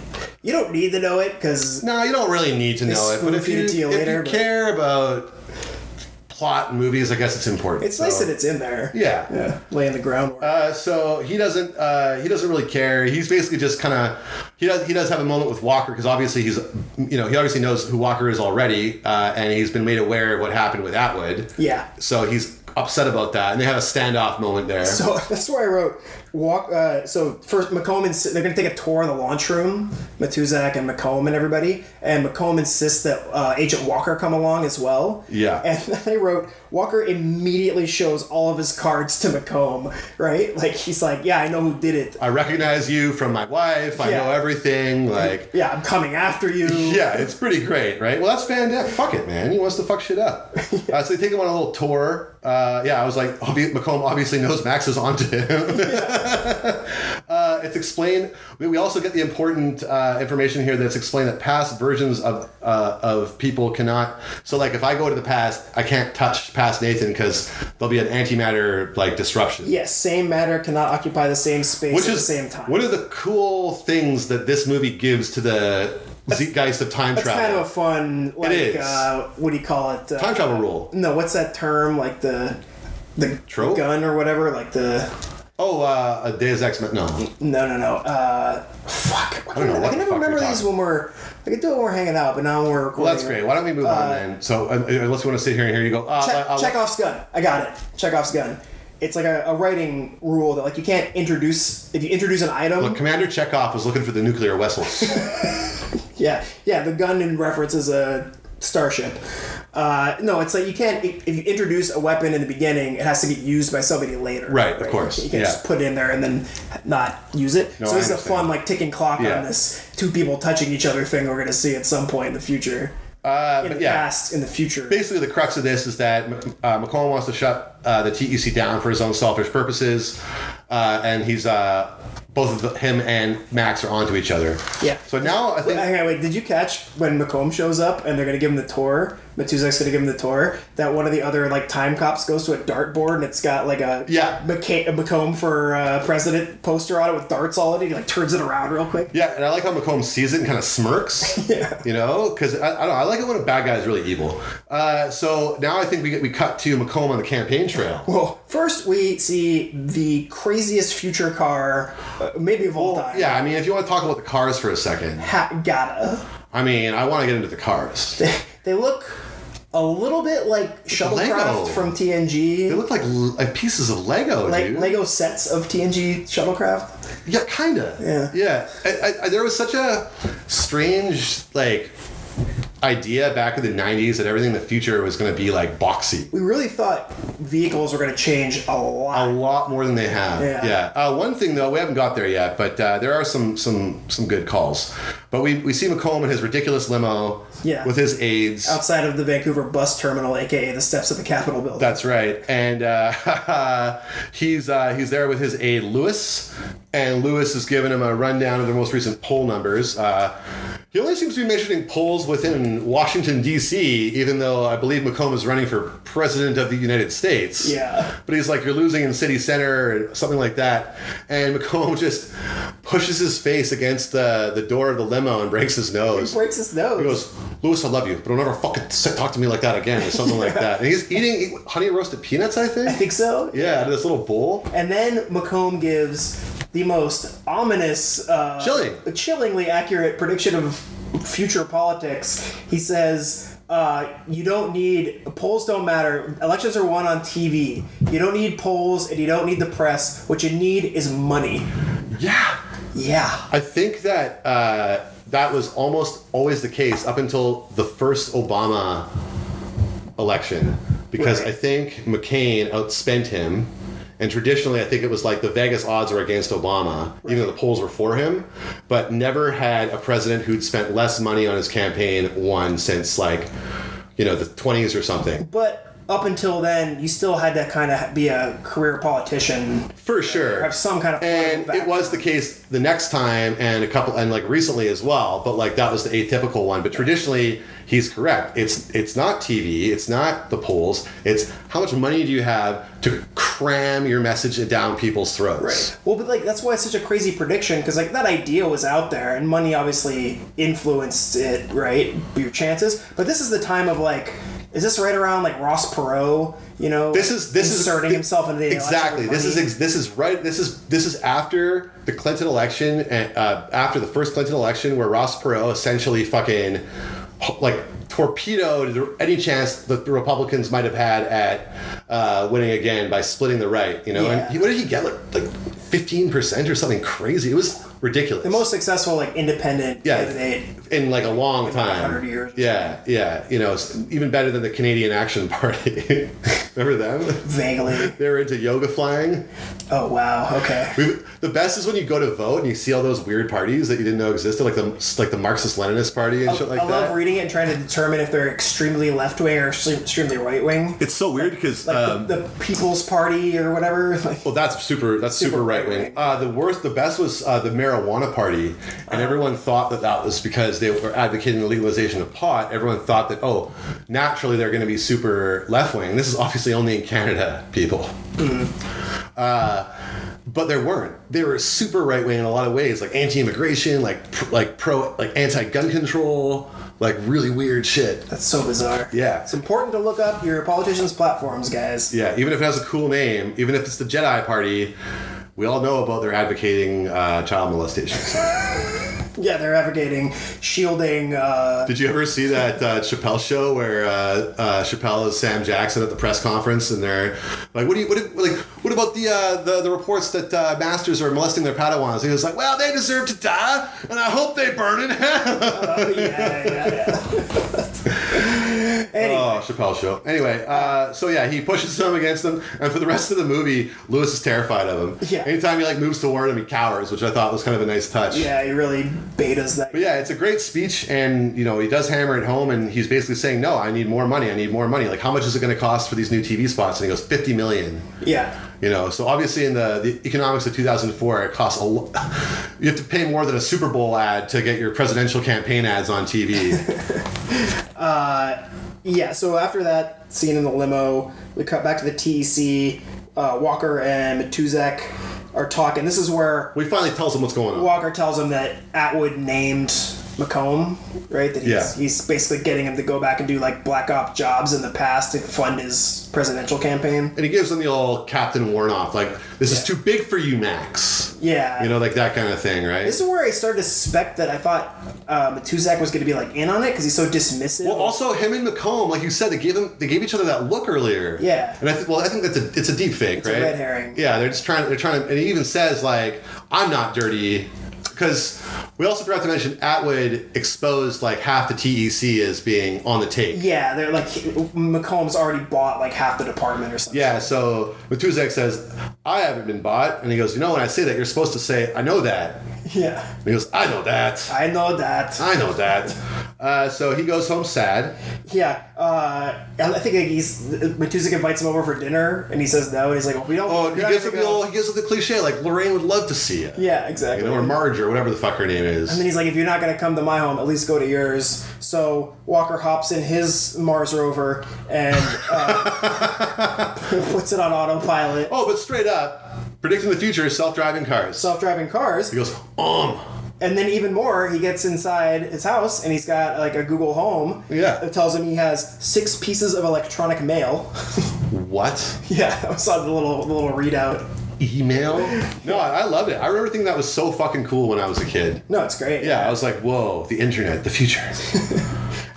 So then he starts drinking on his couch and he pops in a video I of, love this cliche, man. of the late Melissa. Nothing is better. They, I mean, this this lethal weapon. They do it in Minority Reports. Minority Report. is Like one I they, thought of. yeah, they do it. They, like whenever the the hero, the the grizzly, burnt out hero who's lost a loved one is home alone for the first time. The fucking horns play, and the booze comes out, and the videotape goes in. Man, Yeah, and he's like repeating the lines. Oh, they do that in Minority Report as well. Yeah. Oh, fucking Spielberg must have been like super drunk one night with Lucas, and they watched Time Cop, and he was like, "Oh, I'm gonna steal this scene, and no one will know." Just a side note on that, not a healthy way to deal with your feelings, everybody. no, Don't go on your ex girlfriend's uh, Instagram or, you know. don't don't watch uh, videotapes of your dead wife and and speak along with the narration. It's Yeah. not gonna help you heal faster. you have to let time heal all wounds. You think a Time Cop would be more aware of that, but you know, it's just falling back into the old traps there. You know, it's easier to, you know, you don't always take your own advice, you know. no, no. uh, So he passes out on the couch, and I don't know if you caught this. There's a news report on the TV after the video is over, and it goes like this. Uh, the, the newscaster saying the white supremacist party qualified for more government funding uh, for their campaign finance. holy shit, this movie does see the future. yeah, Because like the People's Party of Canada got like Yeah. official party status, right? they're talking about some bill that exists in this future where like all candidates have to qualify for like equal equal funding or something like that, which is a kind of a cool idea. I kind of like that idea, you Yeah. know, like a, a true level playing field to get your message across. kind of how I think it is in in the UK. It's like that. There's like a there's like a no in the UK they have to get no in the UK it's not it's not funding. They have to give equal time Mm-hmm. to candidates on television and debates and stuff like that. So they can't freeze people out of debates. That's why Right. Lord Buckethead Oh, yeah. uh, got so much time. And I gotta say, man, Lord Buckethead's ideas were super good and progressive. I know. I think I might vote for it if I was there. I, I can't wait till we find out what actor that was. I'm pretty sure it's Doing a fucking I'm pretty sure Sasha it's, Baron Cohen. it's Stephen Merchant. That's my theory. Yeah. Yeah. All right. Because he was big and tall, right? Oh yeah. Okay. Yeah. Um, Google Lord Buckethead if you don't know what I'm talking about. It's rena- it's remarkable. Yeah. Also, uh, check out the music of Buckethead. Don't. It's not good. Even when he was in Guns N' Roses, it wasn't good. I just listened to a song I never heard. He did a, a one off with uh, Serge Tankian. Well, I mean, he's good at guitar, but it's Yeah. not my style. the Serge Tankian one is good. It's got like a like it's a Nash sort the of- Slash is good at guitar. I don't want to listen to his music. No. Yeah. Yeah. There's a fine line between being a talented guitar player and being a good guitar. And I'm just saying that because they both look. I feel like Buckethead ripped off Nash the Slash. Well, Buckethead toured with Guns N' Roses for a while. I, I, that's, I, I just said that. yeah. You s- need to start listening to me. What were you sorry? What were you saying? Anyway, politics, am I right? Am I but right? yeah, so he gets violently woken up Yeah, he. because Macomb sent some goons. Yeah, McComb sends a goon over. A guy's got like a future taser type gun. No, we got one. Uh, I guess Al Young wasn't available, so we got another like really. Uh, we got a generic Asian martial arts bad guy with knives, and we got uh, this got this one weird looking guy with like glasses who appears again later. Yeah. Kind of looks like the pimp in Crocodile Dundee. uh, so they go after him big time. Uh, he They're, takes out. they're about to shoot him in the face, and he wakes up just in time to like dodge out of the way and get in a fight with him. So he, he briefly disables Glasses Guy quickly first, and then he gets into a pretty terribly choreographed knife fight with. It- uh, it's hilarious. this guy's going at him from all angles, and he's with literally two, with two knives, he's just holding one up in front of his face and, like- and like rocking it back and forth to block every single. barely moving. Yeah, it's pretty great. Uh, but eventually, it does get a little better by the end. He starts getting sliced up a bit. Uh, he does uh, fuck the guy up, gets them into a good. Uh, hold, and then the other guy is going to tase him. So he turns around to make sure that it's the other guy who gets tased first. Yeah. And then uh, what, while this is happening, Van Damme had one of those water dispensers in his house for Yeah, uh, some reason. I was gonna say, I guess in the future, like well, we had one. jugged water delivery is still. You know, I don't, I, I'm going to I, back that I, up. I had one I'm growing gonna up. back that up because those were a big trend in the '90s. they're just carrying that forward, right? 'Cause Yeah. We had one for a long time. I'm just saying, it's nice that that business succeeded into the future. You know. well, the water guy, you can't put him in a business. yeah. He's a porn character, right? uh, he replaced the pizza delivery man. Great alternative to the pizza delivery guy. Exactly. Way less, way more classy, less greasy one, right? Yeah. Uh, so uh, the water gets knocked over and it fills the floor with water just as the goon is reloading his taser. So he's going to shoot it on the floor to electrocute Van Damme. But what he doesn't know about Van Damme is that Van Damme is the most flexible man in the history of action stars. Yeah. And in one of the most badass, dope moments Yeah, so the in guy- action movie history. The, the guy's gonna tase him goes because he sees that he's in the water. 50,000 volts, motherfucker. Yeah. Have a nice day. And he fires it, and Van Damme launches himself off the kitchen floor and splits across his kitchen countertop. And I guess this rid- guy didn't realize he was also standing in the water because it electrocutes him. Oh, it's well, it flows towards them, right? And it's fucking great. Uh, It's ridiculous. Like this guy, and he's in tidy whities. Yeah, that's the best part. Like this guy is ridiculous. It's so cool. It's such a great money shot. Uh, it, like I think at this, like if you're not into the movie at this point, now you are.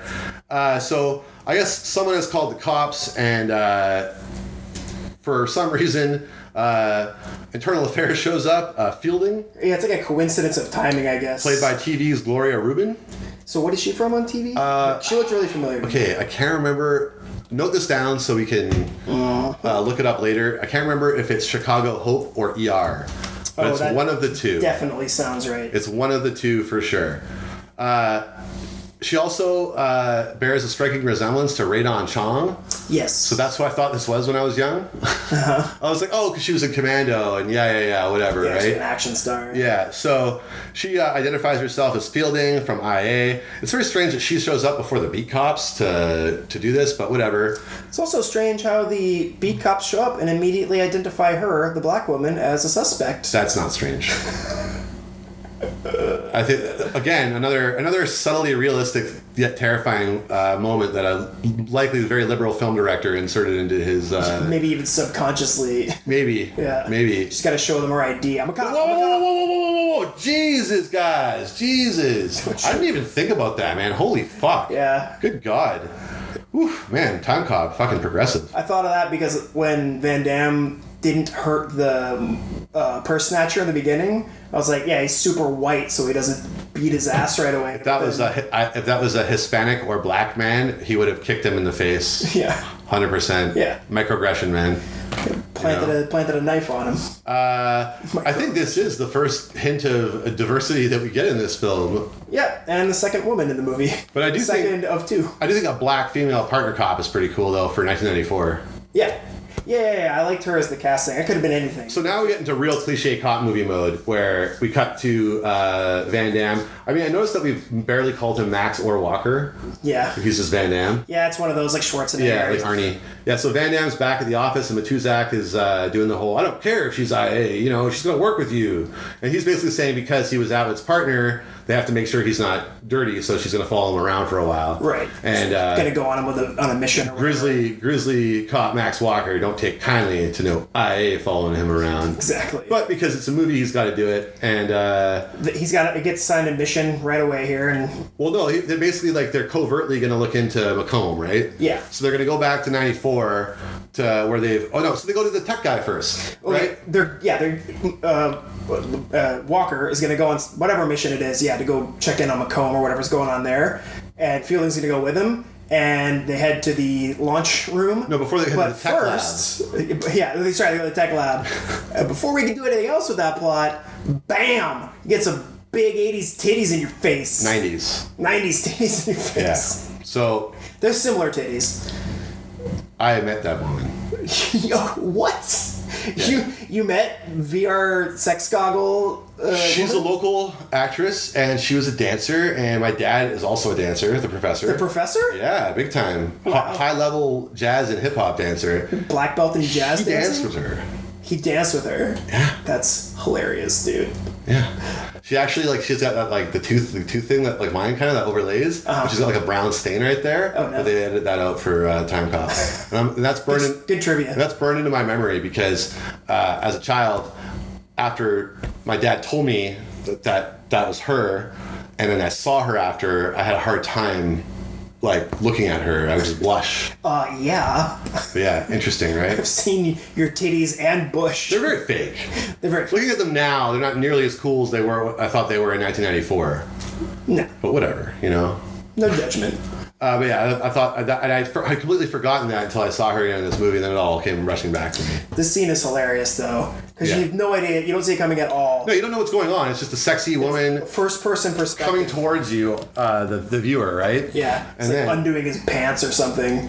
And then uh, Smash cut back to the tech lab with Matuzik ripping the VR goggles off this guy. what's his name? And Charlie or Oh, yeah, yeah, it's something because he calls him something for short. think Like it's- I think Ricky. yeah, Ricky. Yeah, so, Ricky. like, is it too It's much to Richard. call, ask to call me Richard? yeah, Yeah. I feel like Eric Stoltz wasn't available because he looks exactly Yeah. like him. Yeah, he's got an Eric Yeah, just Stoltz just vibe. just picture Eric Stoltz in Pulp Fiction or Killing Zoe or any of his early '90s grunge like style movies, and this is what this guy looks like. And he's obvi- obviously a complete and total perv because he's got like weird fucking naked picture pasties all over his uh, tech booth. I think Matuzek's like, uh, uh, damn it, Ricky, if I catch you, uh, what does he say? Fucking that machine But, yeah, one more catch you- time. Catch, you fucking that machine one more time, I'm gonna break your neck. and then Van Damme's like, I know, it looks like safe sex to me. That's awesome. So yeah, so anyway, they're going to the, the planners. They go look for Macomb and whatever he's up to in in 1994. And the techie guy looks on the computer. and He's like, "Hey, well, what do you know? There's a Hmm. we got a time disturbance in right here in Washington, 1994." So uh, the plan is to load up uh, Walker and Fielding Mm-hmm. and send them back to investigate what the fuck's going on there. What, ki- This is- what kind of time crime is happening? This is a great nice. This is a great scene. Uh, Yeah. It's the first time that we see uh, the time machine in full action. yes, Which is ridiculous, it's insane. uh, and we also get a, a whole kind of like little, little little peek in how what a badass uh, Van Damme's character is it's in this cold movie. as ice, right? So they we, we learned that the time launching process is a harrowing uh, experience. uh, the, the they're, they walk by these two guys, and, and one of them goes, "Doesn't she look like oh, the Wet Twins?" Oh, I can't. I didn't write it down. Oh fuck! Yeah, I, was, I meant to. But she looks like the something twins, and she's like, "Who are they?" And, and they're like, "Well, those are the guys who uh, scrape you off the wall if you don't make it through the jump." Yeah. And she's like, "Who are the such and such twins?" And he shows her two black marks on the the time wall, and he's like, "Those." And she goes, "There's a wall there. There wasn't one in the simulation." And he goes, "Simulation? Like you've never done this?" And she's like, "No." Yeah, it's her first. It's actual- her first actual jump. actual launch. So they uh, they get into a little car. So the way this works is this little car that kind of like goes down a ramp. It's like a rocket sled. It's like a. It's kind of like Back to the Future style. Like it's got to hit a certain velocity. Yeah. And then it like blasts through where before it hits the wall, kind Just- of thing. just before it hits the- And there's this big kind of like Stargate looking fucking apparatus where it uh, before the wall. Yeah. So it looks really cool, and so they got launched down. Don't ask us. Don't try to think about why they enter and exit in a car, but come out without one. okay, that was my question. Don't worry about it. Where the fuck does the car go?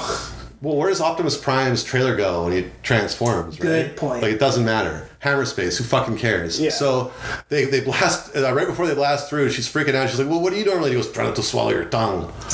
And uh, she's freaking out. And they go, "Look at Max, cool as a cucumber. Yeah. He's just sitting there, casual. Look, puts his gum in his ears. yeah. What does he say? He's like, you have to like pinch him to c- make sure he's alive. or Yeah, I just love that. It's just sitting there like monotone face.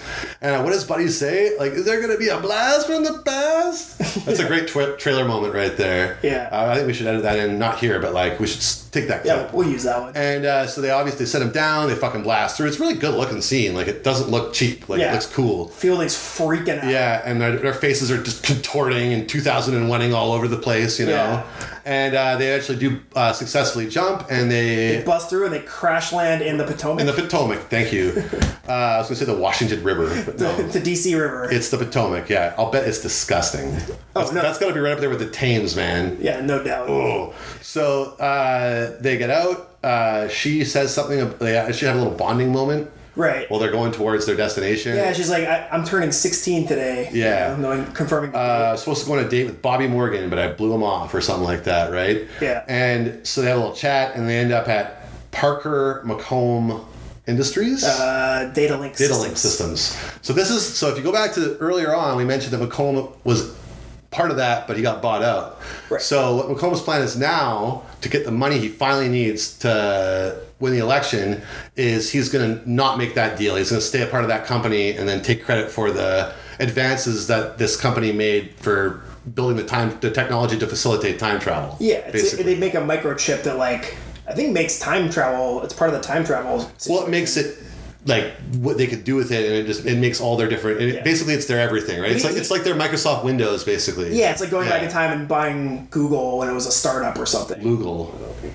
well, have you seen the Hot Tub Time Machine movies? Oh yeah, yeah, Google. Google.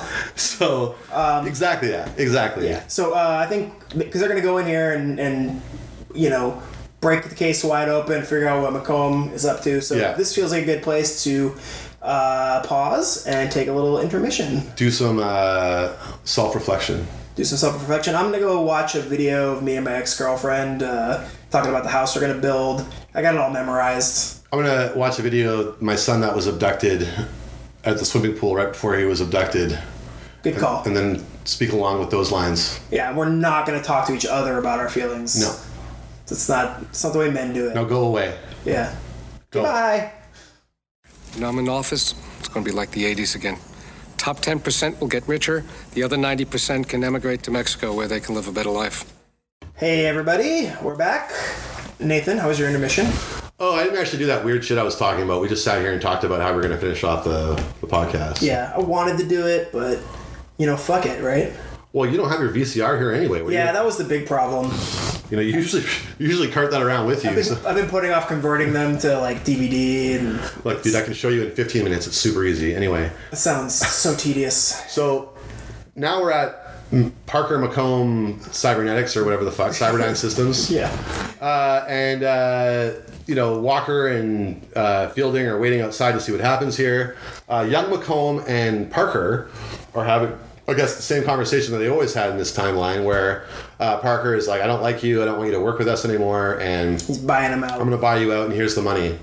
And McComb's about to accept it, but right before that happens, we got a nice little ripple, and future McComb and his goon squad emerge. yeah, they uh, they they bust out of the time hyperspace, and it's really funny. Time hyperspace.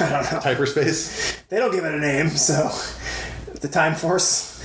Uh, and this is hilarious. I, I love how 2004 Macomb is like Abusive. abusive to uh, 1994 Macomb. I also love how seamless the technology looked of them and being in the same shot together. There was no uh, ghosting or matting or No, it's anything like pretty good. that. It was really good. They yeah. like cross each other yeah, and stuff. seamless. Yeah. Very good, right? Very way better than Double Impact. Yeah, definitely. So You just see like a lo- hard line down the center of the screen. So obviously, uh, Buddy is losing it, and he's like, "Oh my god, it worked," kind of thing, right? But I like how young Macomb immediately accepts time travel. Well, because he's heard about it already, right? He knows why he's going to that committee Oh, okay, meeting, yeah, right? that makes sense. Yeah. uh, he laughed about it. That's what he said. Committee had a good laugh, right? So he's kind of like processing. Also, I think you'd be in shock too, man. yeah. Oh, of course. Yeah. I mean, not I mean because we've watched all these movies. I think I'd just roll with it. Yeah. But if I didn't, I'd be in shock. But yeah, so he's immediately abusive to him. He calls him a bitch, basically. I didn't think I was such a pussy, you know. Yeah, He I, don't, I basically- don't remember being such a He pussy. says, "This isn't happening. I'm not. Uh, I'm not letting you buy me out, right?" Yeah. And uh, I think he just executes him. Yeah, Macomb's the old Macomb to young young Macomb is like, yeah, don't do this deal. Like this is here's what we're gonna do. You're gonna keep this company and it's gonna make you billions. You're Yeah. yeah. president, and he gives him an envelope. Right? He's like, just read this. Not quite yet. That's a bit later. Is that later? Okay. Yeah. But yeah, he does immediately shoot Parker in the face or in Yeah. the forehead. Good headshot, man. Yeah. Solid spray. Yeah, definitely. Solid spray. Yeah, that one. That I one like, shocked me. I like a good spray after a good headshot. That was a good one, you know. Yeah, and, and I think right about this time, uh, Walker, who went in first, is up on a about like a railing, a catwalk. Yeah. and he yells "freeze!" and he's got a gun on them all. Yeah. And uh, Macomb's, uh, you know, a little surprised to see him. Oh, Agent Walker. He arrogantly is like, Agent Walker, how do you expect to keep that gun train on us and get down here? And that's when Fielding pops in and puts the gun to his head, right? Yeah, so Fielding sneaks in, puts a gun. to This is funny Macomb's because head. it's this like far shot of the catwalk and then everyone else down on the, the floor and there's a ladder and Van Damme it's cl- clearly him right runs up to it and does a really slick like slide down yeah, like all one shot, he does like a Jackie and uh, Chan Erica slide. Erica shakes her head and goes he looks so proud of himself up. Definitely did. Yeah, he's so yeah, he gets off the ladder. He's got this big fucking grin on his face, right? Uh-huh. And like, what take? Oh, oh yeah, well, yeah. And what's the so thing with he that? he says a few things. Well, it's important to mention that he made Macomb toss him his like time. Yeah, he does make the cone Tie toss, button. which makes no sense if uh, what's her name was. Uh, well, anyway, we'll get there. Yeah. So uh, he does that, but when it, uh, it turns out that uh, Fielding is on the take, Yeah, she turns the gun on uh, Walker. yeah. So now he's fucked, and they're gonna take him and kill him. Uh, and of course, Walker is just such a ba- or Venom's such a badass. He gets the drop on these guys, and uh, bedlam ensues. Yeah, he manages to break free and cause a uh, you know pandemonium to ensue. And This is actually a- everybody goes running around this facility. This is actually a pretty big action scene, but uh, There's a lot going on here. He takes out he takes out a couple of guys pretty quickly. Uh, he- he has a bit of a fight with with Walker. The big highlight is because there's all these big servers everywhere. There's all this coolant everywhere, uh, which of course you know having seen Terminator Two, you, your young mind just automatically knows is liquid nitrogen. So at one point, one of these liquid nitrogen tubes explodes and freezes half of a guy's arm, and Van Damme kicks it off. yeah, it's It amazing. shatters. It's pretty fucking cool. Yeah. That's the big highlight of this fight. But this fight's amazing. Like there's fucking flammable red flammable barrels everywhere. It's a video game fight, right? Like it's Definitely.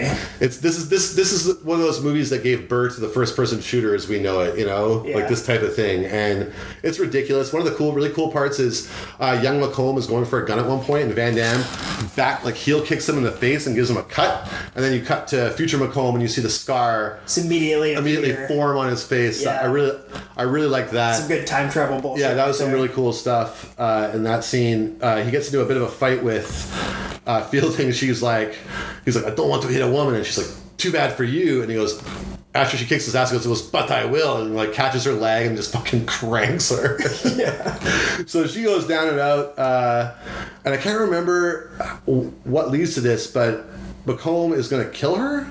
Uh, yeah. Or he does shoot her, but why? He shoots her.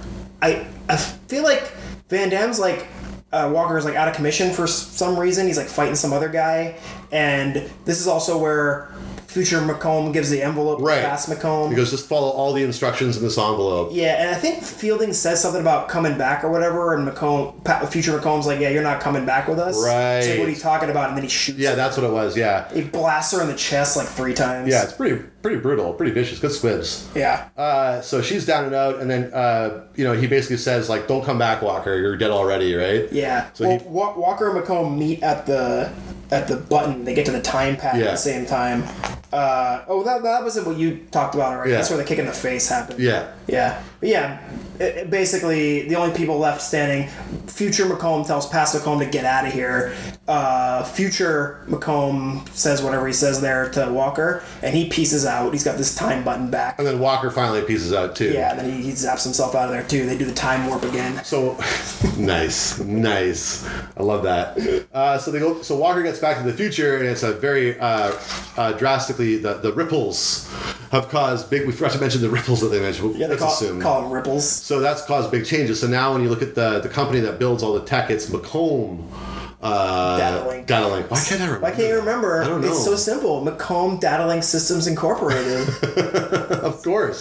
so Uh, easy. and in this reality, him and Matuzak are not good friends. yeah, so w- this is where he busts back into 2004. He hops out of the pod. Yeah. And they're already like dismantling. Yeah, the TEC is being shut down. He goes, "Oh, good, you made it back. I thought you were going to get stuck there." Because kinda Macomb's thing. richer now. Yeah. So he's, you know, basically going to take over, and everyone's kind of resigned to it. Uh, him and Matuzak are not good friends. Yeah, this is where I wrote, this is where the time shit gets real confusing. Yeah. like this is where you get your paradoxes. and shit. Right. So uh, now uh, Ricky is Richard and is not a sex pervert. Yeah, Instead of looking like uh, instead of looking like uh, Eric Stoltz, he looks like Warren Zevon. you know, with the ponytail going Yeah, on and the yeah. big horn rimmed glasses. So uh, everything's just a little different. Uh, they also like um, Max says something to Matuzak about fielding, and he doesn't know who that is. yeah, he's like, I don't know who that is. And he tries to prove it to her, but somehow he does, right? Oh yeah, because the time signatures on the uh, on the return. Yeah. They prove that there was a second person or something. Yeah, they- and he finally convinces them to give him a chance because Yeah. he hates McComb too. Right. He's like he tells him Combs up to all this shit or Yeah. whatever, and he's like, "Oh, and you say you and I are friends," and he basically like talks Smith who's not going to be. I like this banter that they have here. It is fun, They have yeah. Him and uh, him and Bruce McGill actually had good chemistry in this totally movie. agree. They really, really did. They really looked like they actually got along really well. Yeah. which is kind of rare because a lot of times in Van Damme movies, like you know, a lot of the like more serious actors, you could kind of tell that they were trying to be serious. Yes. you know. But in this one, you can tell Bruce McGill is just like having a good time. enjoying what type of a movie he's in, and is just like, yeah, let's do time cop. yeah, it's a fun character Yeah. too to be in. So he actually lets uh, lets uh, Max talk him into going back one last time. Yeah, he could, so he drops all the wh- what happened just now in '94 Yeah. to M- uh, Matuzak, and he's basically like, "They're shutting this place down. Just I know it's off. It's it's it's, it's against the rules. Launch me one more time. I gotta fix this shit, right?" And he manages through like you know saying stuff to let him know that he does they were friends in the other timeline or whatever. He manages to talk him into like Yeah. kind of breaking protocol and doing one last getting away with one last launch to send him back to 94 again they also the, the nerd guy like verifies on the computer his story is correct That's he what I just sees a, uh, a ripple in maryland in Yeah. 94 or something i think that is where he also dropped that uh how, like how is Matuzik doing this because he has the original prototype from that like german scientist that was Yeah. never destroyed or I something. feel like there this movie was bigger and a lot of it got left on the cutting room floor, right? Like Yeah. Like there's characters like like Richie, for example, looks like his character had a bigger arc before. I think there was more scenes with Matuzak and Max, like probably spoda as well yeah, I feel like yeah, for sure him and also Melissa, who we haven't seen since the very beginning of the yeah, movie. barely remember by the time we get Right? back to her So uh, he does convince him, and uh, they they manage to take out a couple of. That's actually a pretty cool scene where he beats up the soldiers. the, the guarding them. guards yeah Yeah, uh, just headbutts that one guy. Yeah. Uh, but of course, it's kind of sad as he's getting sent back. They do blow Matuzak away. Yeah, Matuzak has to do the launch himself because it's not like a one man job. to do- Matuzak. to- yeah. and uh, while he's hitting the final button to launch it back, guards bust in and shoot Matuzak. So now he's got to save him too. Yeah. Uh, so his whole thing is he has to get back there to take her blood to prove this whole thing, right? Uh, Okay, is that And- what it is? yeah. I kind of lost that. Yeah, so- it's not what it turns out to be, but that's that's the. Uh, No, that's what he's originally. Well, that's, That's the- yeah, that's the premise. So he, he gets so this all happens fairly quickly. So he's back in uh, 1994, Vancouver. I mean uh, Washington D.C. and uh, he goes to the hospital. hang on, he pops out in front of a Big Mac truck in the trailer moment. the trailer moment, which is super cool. I would encourage you to just Google that s- or YouTube that scene because it's actually awesome. yeah, he ducks under It a looks- fucking Mac truck. On To the this highway. day, that's a complicated special effect shot. Yeah, it is, And to yeah. this day, it looks fantastic, and you can tell they spent a fortune on it. Yeah. Because it doesn't look in the least bit green screen. That's like one of the really nice things about this movie, and you said it already, but like it's. I mean, it didn't have a huge budget; it had a budget to be able. It to had uh, that's the thing is it had a budget, and other than Van Damme, none of the other actors are probably getting paid very much money. And I guarantee you, he wasn't making any more than two or f- two to three million bucks a picture at this point, Sure. right? But what I like about it is with that budget, they like it's also made with care. Like they they the shots that they needed, the big shots. They I have a took the little bit. time. I have a little bit more to talk about that and uh, and what we learned. What we learned, So okay, uh, sweet. yeah, but it, is- it and it's also like as a fan of Van Damme movies up to this point, and I loved them up to this point. I knew even then that they were a little more low rent than Ernie and yeah, Sly, it's part right? of the part of the package. and this was the first one where I felt okay.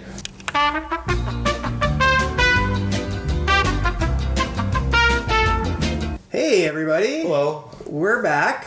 Um, In a manner of speaking, you might have noticed a little pause there. We experienced some what are known in the biz as technical difficulties. that's industry jargon. Yeah, uh, look it up. Uh, and in a shocking swing of irony, uh, it is now four weeks later from the last time you heard us. That's right. Much like our hero, uh, Max Walker, we have leapt through time. Uh, and We also went to the Time Cop Academy and are now certified time cops, like Max Walker. yeah, when we screwed up the last recording, we realized we had to figure out how to get back to finish it. Yeah. And so we went to time cop. We won't bore you with the miraculous details of how Chris and I both stopped the Kennedy assassination and then later that day allowed him to be assassinated again. You, yeah.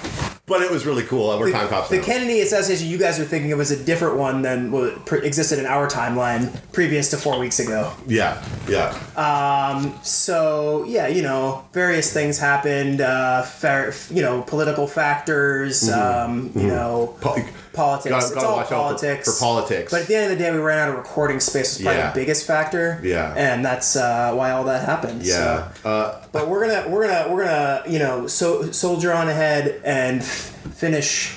Jump right back into this ultra complicated science fiction masterpiece. we thought we owed it to you, the listener, yeah, the one listener, to uh, finish this this motion picture, this this epic, timeless masterpiece. It is timeless. It is timeless.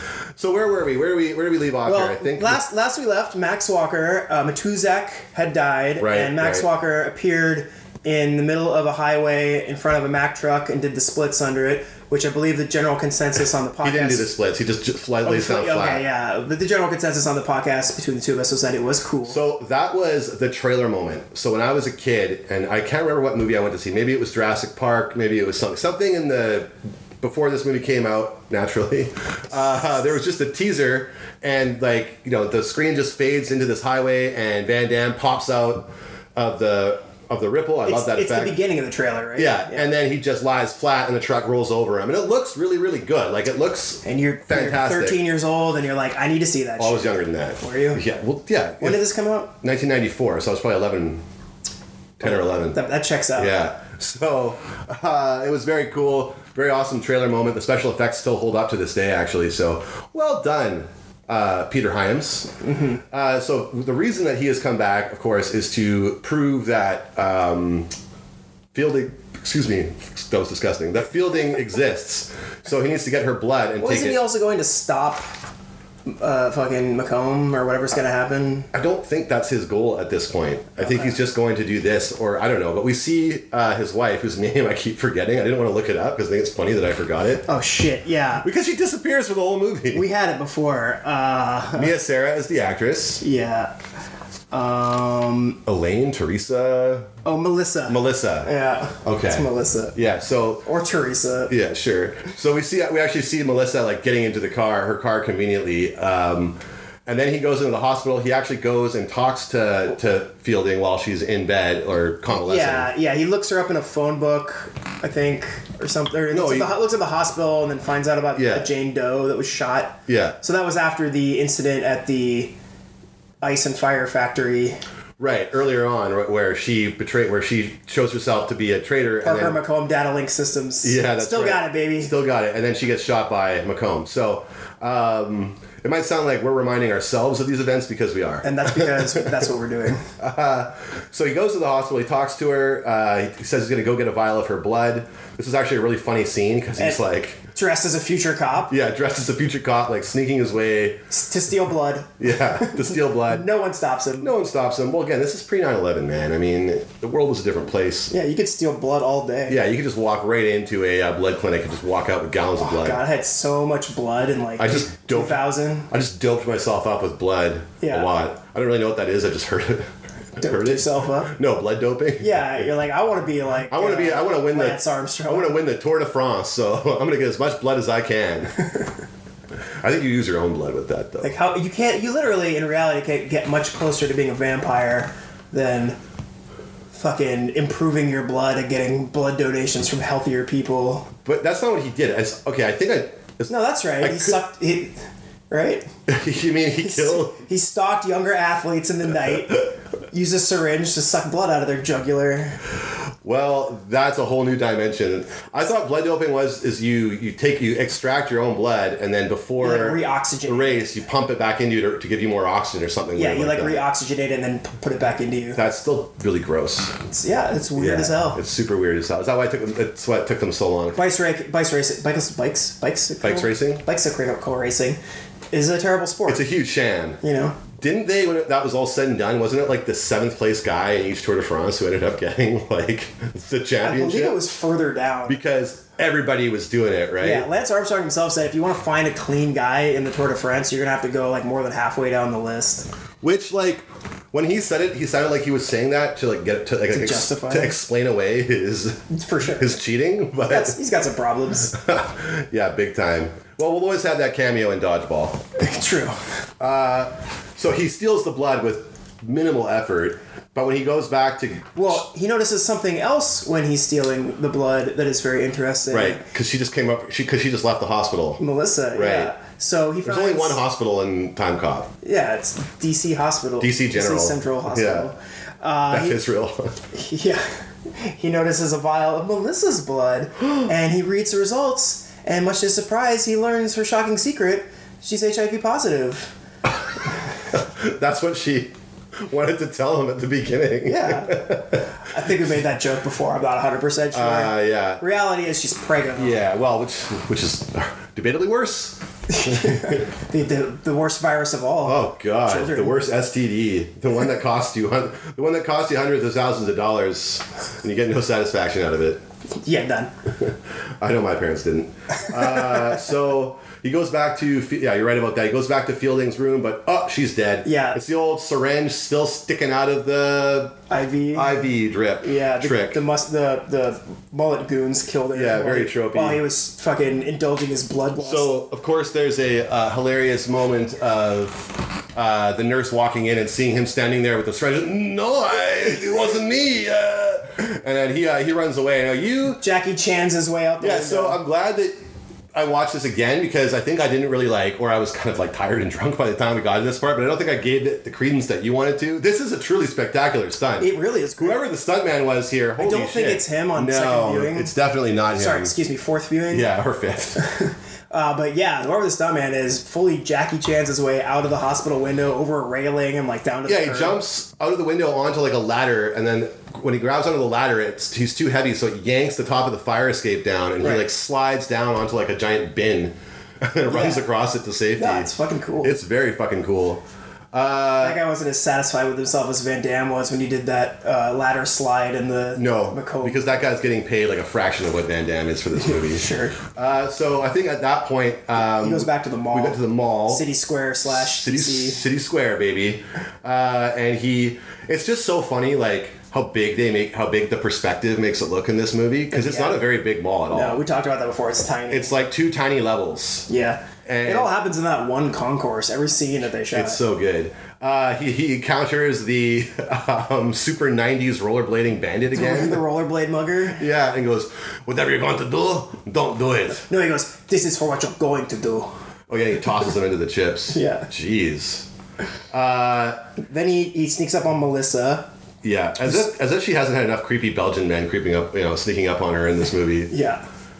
But why don't you take us through this part? Oh, he just uh, he covers her eyes from behind, and like uh, I forget what he says to her, but he's like basically like, you got to trust me or something. She spins around. She's shocked at first. She's like, "You're not him. You're not my husband," even though he looks exactly the same but with longer hair. yeah. and uh, basically, yeah, she or he tells her that he's from the future, that that job that he took, that he was talking about before he left, was for time time travel. For time police. yeah, dude, I'm a time cop.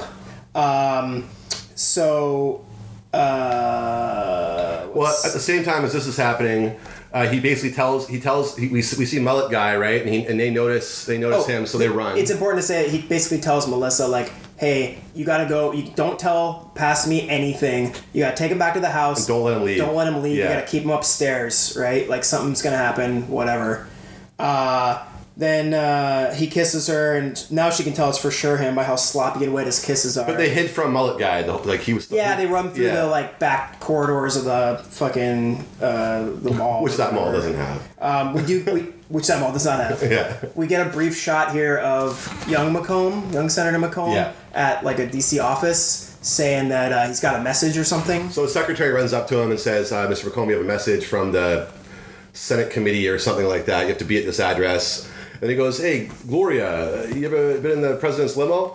And she goes, "No." And he goes, "Send you a picture." like, wow. Like this That's guy. that's how you make a real monster. Like he has to go out of his way to set up like a wicked burn. yeah, just to be just just to like He denigrate. didn't this have to person. say anything. No, just to denigrate this person. Uh, now we're back at the Walker haunted mansion. Yeah, the the the we- the Spencer mansion. So, future Walker, like past Walker and Melissa are upstairs. Uh, Melissa comes downstairs. well, things start happening like they did at the beginning. The phone rings. He answers it. She goes, "Don't go." He goes, "I have to." Yeah, and she delays him This, time, she yeah, she tells him she's like, telling him pregnant. she's pregnant. well, that's great. Yeah, yeah. He, he just hugs her. Gives her a nice side. Well, there's as we've been told by uh, I can't remember if it's Dave Chappelle or Chris Rock because I'm racist, but there's a there's only two things you can say. No, it's Chris Rock. There's only two things you can say when they're pregnant. It's oh, oh my god, I'm so happy. Oh my god, we're gonna have a baby. Yes, it's the best thing in the world. So happy. Or well, what you want to do. so it's one of those two things. You can't be like, oh, cool, wow. Yeah. Pregnant. Wow. Oh. Okay. Yeah, don't do that. Wow. No, then you're fucked. Then you're sleeping on the couch for like a month, Yeah. um, so whether she has the baby or not. Melissa at this point goes downstairs. It's nighttime. It's raining. Yeah, it's just like the And beginning, right? Future Walker is now down there, so she has a little aside with him to get the setup of like, yeah, you can't let him come down here. Like some stuff's gonna happen. I also love that she asks him like, "Am I dead in the future?" And he's, of course, yeah, he's like, uh, uh, "What? No, of No, course not. no. Uh, let's talk about something else. What did you have for dinner?" What? No, no, no, no. where'd you get that idea? Uh, What? What?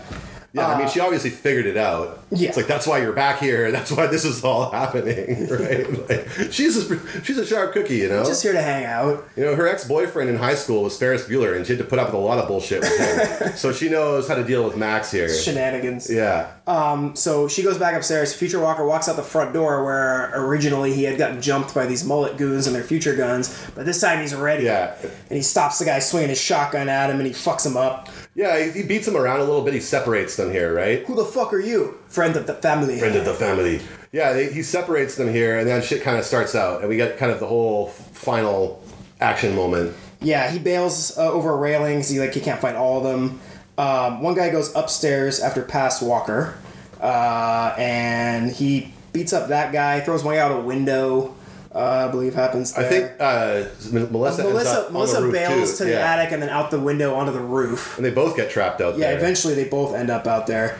Um, yeah, she they get Pass Walker goes no goon chases her and then Pass Walker chases the goon and they're they're scuffling. Yeah, pretty good She- fight. I do like how when he how he, he takes the guy's hand and smashes it out the window and then slams it down on the, on the glass. on the glass. Yeah, yeah. that was a that's good brutal. one. Um, Melissa at some point like falls off the roof and like slides down and like walkers down there. and He catches her and they're both like Well, dangling she's hanging. on On, the she, she- eavesdrop. they're hanging off of the the drain or what do you call it? Eavestrough. The, eavesdrough. Is Yeah. and uh, I don't know, just trough. Um, kind of trough. And she takes the gun out of uh, Pass Walker's holster and shoots the guy in the dick before he. Yeah, she sure got like four times. Yeah. yeah. Just That- and grabs that's- it right up into his And dick. Chris, that won't be the last time a man gets shot in the dick in this movie. No, thank God. You know this No. is a good movie, so the dick count, shot count is So high. this scene was sort of like kind of oddly long, but like there's this whole sequence where like Future Walker is stalking the other one of the other henchmen, one of the other mullet henchmen through like the property. Yeah. and then he like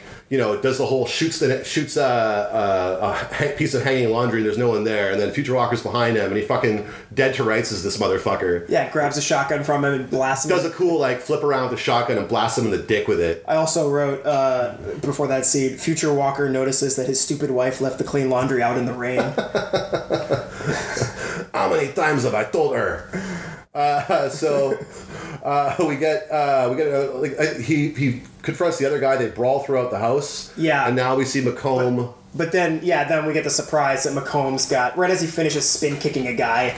Uh, Uh, which which is- McComb is there. Which we noticed while we were just watching the end of this that it synced up with the lightning, which is pretty cool. yeah, he spin kicks him, but it's like yeah, flashes lighting. It's very cool. as he makes contact. So But yeah, Future McComb's got he's there. He's got Melissa at gunpoint. So now I know we don't like to do this that much anymore, but can we just cut in Macomb's line here, oh yeah, please like with the with the Broadway. Broadway? Okay, here we just go. listen to this.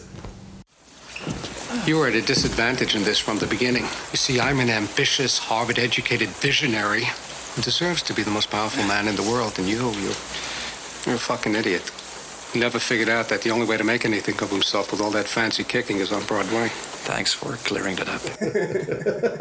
Like, why does he say it like that? Like, Yeah. I think he's got the cue cards. He's really made a choice. yeah, it was very strange. I, I would say it's because he's blasted on cocaine. Would be my guess. I think Ron Silver is like throughout the the entirety of this movie, him and Van Damme have been Could- some of doing his- cocaine and giving each other notes. for sure. Some of Yeah. his lines seem improvised, much like Van Damme sometimes do, and like he calls somebody a fucking idiot like four times. Or a fucking literally. moron or Yeah. like yeah. They really like went him wanted him to play like like be your worst self. Like be the biggest prick you can I possibly really think imagine. he's super successful as a villain in this movie. he really is, and I wanted to see I more really don't like this guy, and I want him to lose. yeah, but like you don't like Macomb. Like either version of him. Like the young Macomb is a sniveling, opportunistic little shit, and future Macomb is a fucking What happens when pre- that guy gets predatory. gets what he wants? You know. it's really analogous to uh, what we just had to go through for four years. You know, Yeah, It- we talked about that before. did, yeah. There's some disturbing future, accurate future predictions in this movie. So Macomb takes them upstairs. Uh,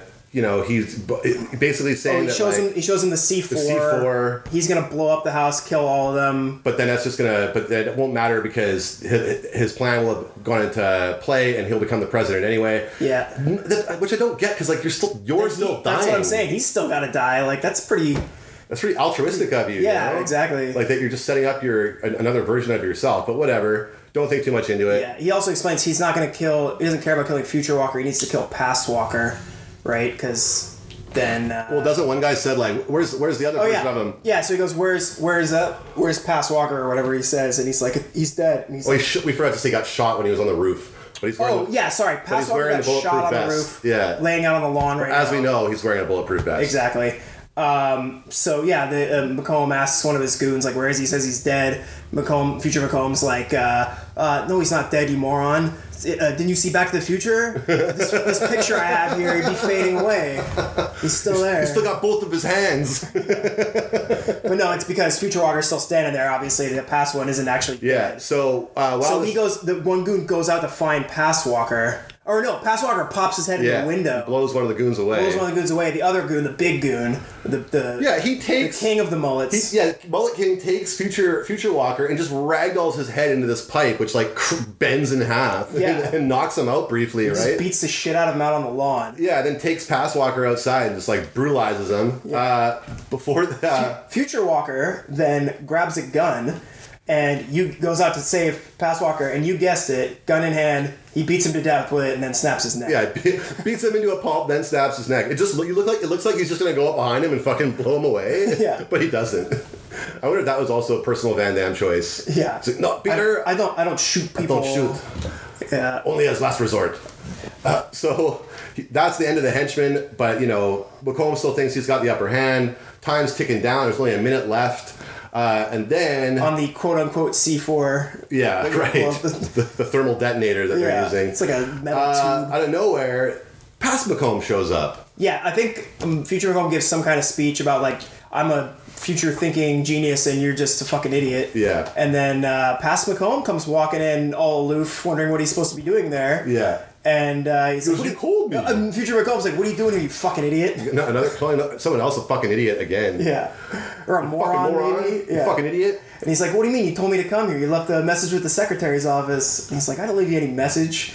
And as it turns out, Mm-hmm. uh, this is Future Walker's plan. He wanted to get him here because, as we learned, our ticking clock is about to expire if two people from different times, the same person, touches each other, touches Occupy the themselves- same matter. same matter, something bad happens, and something bad happens here. Uh, I can't remember how it plays out. I think he gives like Melissa the signal to like kick him in the balls or something. Yeah. And then he shoves past Macomb into Future Macomb, and they Yeah. touch. So his hands. So uh, Future Macomb's hand like morphs right through past Macomb, and they do this horrible scream, and they like meld together into this disgusting homunculus. Ball of like veins and blood, like bubbles. It's it's a cheap like CG effect of the time, but it looks fucking gruesome. You know. Oh, I love it. Like it really looks like fluids. It leaves a big stain on the floor too, which I thought was a nice touch. I, I thought it was fantastic. Yeah. Uh, so uh, past. That's basically it. Well, no. So before, right? So past Walker only has a few seconds. Or future Walker only has a few seconds to, to get Melissa and drag the body. Of, She's been shot too. Uh, yeah, she's been shot, right? We learned this is where we learned our lesson that future guns fucking suck ass. Yeah, unless you got point No blank. one, no one's been killed by one yet. Well, the guy uh, Macomb, the guy Macomb shot in the head point blank. Okay, yeah. Yeah. Yeah, it's got to be real clean otherwise you're going to walk away from it. Yeah, otherwise you're just getting killed by the environment via Van Damme's kicks. You know, Uh, either through liquid nitrogen or exploding barrel. Right. Uh, so he drags them out. The house explodes anyway. Leaves them on the lawn. I'm sure they'll be fine. Yeah, he goes back to the future. Yeah, her with her gunshot wound. Yeah. Yeah, he goes back to the future. Uh, you know, comes out of the uh, the car for some reason again. The future car. the future car. Uh, Matuzak is there. He's like, hey, where you been, Max? Blah, blah, blah. Oh, Yeah, you know, he everything's doesn't great. know anything about any McCombs uh, shit. Richie is back to being a pervert. Right, which is great Which news. is great news. He's living his best life. Uh, the, the wall says Parker Dowling. Yeah, systems, Parker Dowling systems. No Macomb anymore. And uh, he even says something about Macomb. He goes, he's like, everyone knows Senator McComb left his uh, left his office to go to a meeting and was never seen again. It's like, Yeah. yeah, everybody knows that. They teach it to kids in school. Yeah. You know? oh, this movie. I love when I love movies, these types of action movies, and like when they exist in a bubble where there's like the hospital and the courthouse, Yeah. and, like the judge, and like I'm the not force. asking questions, No, it's you great. know? Keep it small. Don't make the world too big. yeah. But anyway, he, uh, everything's right with the world again. He uh, Gets back to uh, he, he goes back home. meets lets us- kids he has no memories of. yeah, he's horrified to meet his wiener Oh son. my god. Fuck. Could they have not cast like a tougher kid to be Van Damme? Yeah. I'm really sorry if that, That was kid- his son. That kid's not learning karate. I'll oh tell you that. man. No.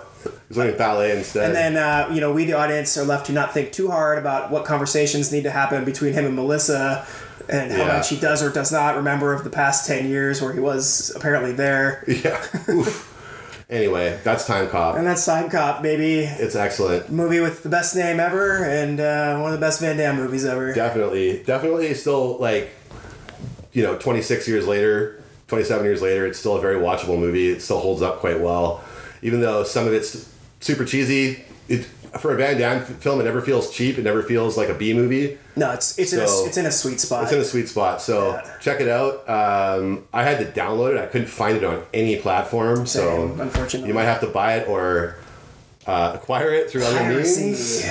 uh, to see it. But it's definitely worth a watch. Uh, I give it five vials of stolen blood out of five. I'm going to give it five digital blinking cylinders of C4 out of five. Interesting choice. All right, uh, we're gonna be back with RTSBS, so stay tuned, bitches. Fuck you. I went 10 rounds with John L. Sullivan himself.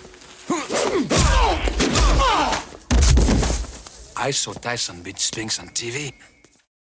Hey everybody, we're back with our TSBS. We're gonna each read our favorite, not necessarily good or bad, reviews from terrible review website Rotten Tomatoes. Yes, and we t- and we take so much time and care in selecting the best out of the thousands and thousands of ads. I think that we maybe spent a full we two minutes on it this pour time. over thousands Well, see, Nathan, the thing about Rotten Tomatoes just is to pick the best ones for you don't have to look far to find a ridiculous review on No. this website, which Like is this- kind of the point. Like this one from September 10th of 2016 by James F., who I can only assume was James Franco, fresh after sexually assaulting a young woman. God, he said he writes. he's riding high. I- he's hopping on Rotten Tomatoes. Oh yeah. And he just saw he just he just saw Time Cop with her because he wanted to watch a movie from the year she was born. and, he, and he writes, "I wish I could go back in time and tell my past self to skip it." Ooh, Did burn! he give it half a star? Uh, he gave it one and a half. One and a half. Fuck you, James Franco. Yeah, yeah, the worst. bitch. Uh, well, on the opposite end of that spectrum, I have one here from September 15th, 2012, by Jason C. That's Jason Connor, John Connor's cousin, who is, unlike John Connor, a big fan of time travel. Right. Uh, and he says, Only an idiot doesn't like Jean Claude Van Damme movies. Agreed. I agree. Yeah. Five stars. Perfect. All right, this is from. oh, uh, these are my favorites, man. These are my favorites. Is this the wordsmith? yeah, these are the ones when when someone just takes to their keyboard to just let it all out there. So this is this is from October sixth of two thousand thirteen. David M. Well, Nice. perhaps better known today for his David M. I don't David- David Mustaine. Oh, yeah. it's David. Yeah. People won't know if it's me if I say David. Well, perhaps better known today for his ads for Coors, Jean Claude Van Damme actually had a string of semi successful movies in the 80s and 90s. Well, thanks, David, for that educational seminar, you fucking asshole. One of these movies. It, one of those movies is this, which, if memory serves, even provided the template for a short lived TV series. In this, JCVD works as an agent for a top secret government agency which has been set up to regulate time travel, supposedly discovered in 1994, with him working out working out of the then futuristic 2004. Of course, as is de rigueur for this type of movie, he has a tragedy in his past, which by the end of the film has been righted, as well as the villains defeated and the day saved. This is no Terminator or Back to the Future, but maybe worth watching if you're in the mood for a bit of a bargain basement sci fi action. Two stars. First of all, David, de rigueur, like, First of all, Seriously? Megadeth has like two great albums. seriously go fuck yourself in the face. Yes, for real. Like yeah. I can't like wow. Wow. also, better known for his Coors ads. what are you talking about? Everybody knows who Jean Claude Van Damme is. I, I, I don't like my mom knows who Jean Claude Van Damme. I, even more impressive, young people know who Jean Claude Van Damme is. yeah, and they probably know about him from his cheesy '80s and '90s action movies, not like the Coors ads, which I can only assume were aired for no longer than a year. Yeah. That is, I yeah. actually don't remember those. well, we don't drink that stuff here. Well, that didn't mean that doesn't stop me from taking in advertising, but yeah, fair. I do remember he was in like the Mac versus PC ads for a while, Was or, he? or a World of Warcraft ad where he like played, where he like made his own That's- avatar. I mean, that sounds like something to do. yeah, uh, yeah. I don't, I don't know these Coors ads of which you speak, David Am. I think you made them up. Yeah. All right. Well, that was very helpful. Uh, we're gonna go, and we're gonna be back again. Well, I actually did learn something, so stay tuned. Ooh. Bye. Never interrupt me when I'm talking to myself. All right, we are back with what we learned. Uh, Chris, did you happen to learn anything I learned something from you. from me? Yeah. What was that? Or even a broken clock is right twice a day. Yeah, well, Uh, y- I learned when I got here today, not the last time we recorded. I thought but we talked today. about this. I mean, oh I- no, because I said I was saving it. Oh, right. That's right. Yeah. But yeah, apparently uh, your good buddy's dad built all the cool future sci-fi bullshit Yeah. in this movie. Yeah, so uh, Sam McMaster is his name. You can IMDb him if you don't believe me. Uh, he's I did because I doubted. it. very Really? hilarious man. He's very like typically like com- com- comically like one of those dads who always pretends to be angry when he's not. You know what I mean? Right. And he was really funny growing up, and like we'd be watching movies, and he'd f- criticize like the door frames and the set design, and like that's not how you build a door. That's that that door probably doesn't even close properly. That sounds fun. Yeah, and yeah, he and when we were kids, two of the big movies he worked on that came out when we were like in elementary school were Jumanji and Time Cop, and we got to see. I didn't get to see the Time Cop set. I got to see the Jumanji one, uh, but he's, we had a, a Casey got to see, it, and he took all a bunch. Of, he took a bunch of cool pictures on one of those disposable cameras, and he brought them back to school and showed us all, and Nice. pictures of the time machine being half built and that kind of thing. Very cool stuff. Um, and I already told you that I met the naked lady. Yeah, we learned that. in Yeah, the that was episode. crazy. Uh, what I learned today by Something accident that shocked me. is that there's a, a sequel to this movie, which I was not aware of. I did not find this out in my research the first time I My, was making my this. socks are on the floor. Uh, Time Cop 2, The Berlin Decision. oh wow! Straight to DVD film uh, starring Jason Scott Lee of, Of course, um, that makes sense. Dragon, the Bruce Lee story fame. Double and Dragon. Soldier. Is he in that? No, that's uh, Mark Dacascos. Oh yeah. and uh, Thomas Ian Griffith, who you would know as Terry Silver in Karate Kid Part Three. Oh yeah. I would, if I had to hazard a guess, I'd say it's a uh, uh, not a good film. That feels safe. yeah, I've never heard of it.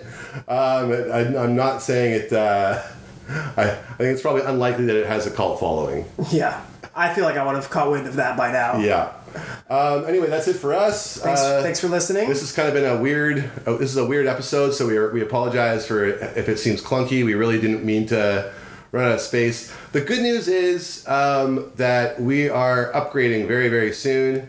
Uh, the equipment is here. This potentially might be the last This- episode yeah. release with our old setup. We're gonna have m- proper microphones. Proper and microphones, a proper setup. We're gonna have yeah. It's gonna There's yeah, gonna be balloons and uh, big huge balloons. strippers. No, it's going to be a lot better. Uh, we I know we've talked about this for a long time, but it's actually happening now. Uh-huh. uh we're going to be changing the name of this podcast. It's not going to But be the Handsome Boys anymore. It will pick up on the same feed that you already are on. So if Yeah. you haven't subscribed, this is the time for me to remind you to please subscribe to the podcast Yeah, feed, please so you don't subscribe. so you don't lose us in the transition in the move. Uh, and then please follow us on Instagram. I'm going to change that when we change our name as well at Handsome Boys Pod right now. Uh, and send me messages there. That's a good place to reach us. I will. We will do. I your- actually got- We will do your movie. I got reached out to by a listener uh, today, actually, uh, Mr. Mr. Shaw. Oh yeah, Yeah. our good. So- follow uh, at oh fuck. What is Don't it? just promote him and his brilliant art. This is this is our It's- thing. It's a business, you know. Yeah, I'm just actually, trying he, to he, look out could, for my buddy. he could help us, and then we could help him. you John know? Shaw paintings, I believe, is uh, his primary. Yeah, if you want to have your mind blown by the coolest Tie Fighter you've ever seen, Yeah, he he paints a good mix of s- cool sci-fi shit, commission pieces, and like scenes of like alleys in Vancouver and stuff. Yeah, stuff that he sees. But he's he's gonna eventually listen to this. He's currently going through our whole catalog. Yeah. So, Hi, John. Hi, John. Uh, so that's so it's really I, I love it when people reach out to me and just even if they just tell me they're listening, even if it's uh, I've even heard someone say it sounds rough, and I still Yeah. appreciated being reached out to. At this point, we'll take any we'll feedback. take any feedback, so please. But you know what? I have a feeling that in the future we're going to be getting a lot more of that when we uh, when we take the next step. So That's right. Thanks for listening again. Thank you to Erica. Couldn't do it without you. Um, you make this all sound so much better than it does now. Yeah. and we appreciate that. that trend is continuing. That trend is going to continue. Is going to continue. going to Uh, we're also going to be trying out some other shit too. It's not just going to be a podcast. So heroin, PCP. We're horse tranquilizers. gonna see where that takes us. Yeah. Anyway, uh, enjoy your day or whatever it is you're doing. Enjoy, enjoy your really. We don't say it enough. Yeah. Enjoy your day. Enjoy your day. Go fuck yourselves. Bye.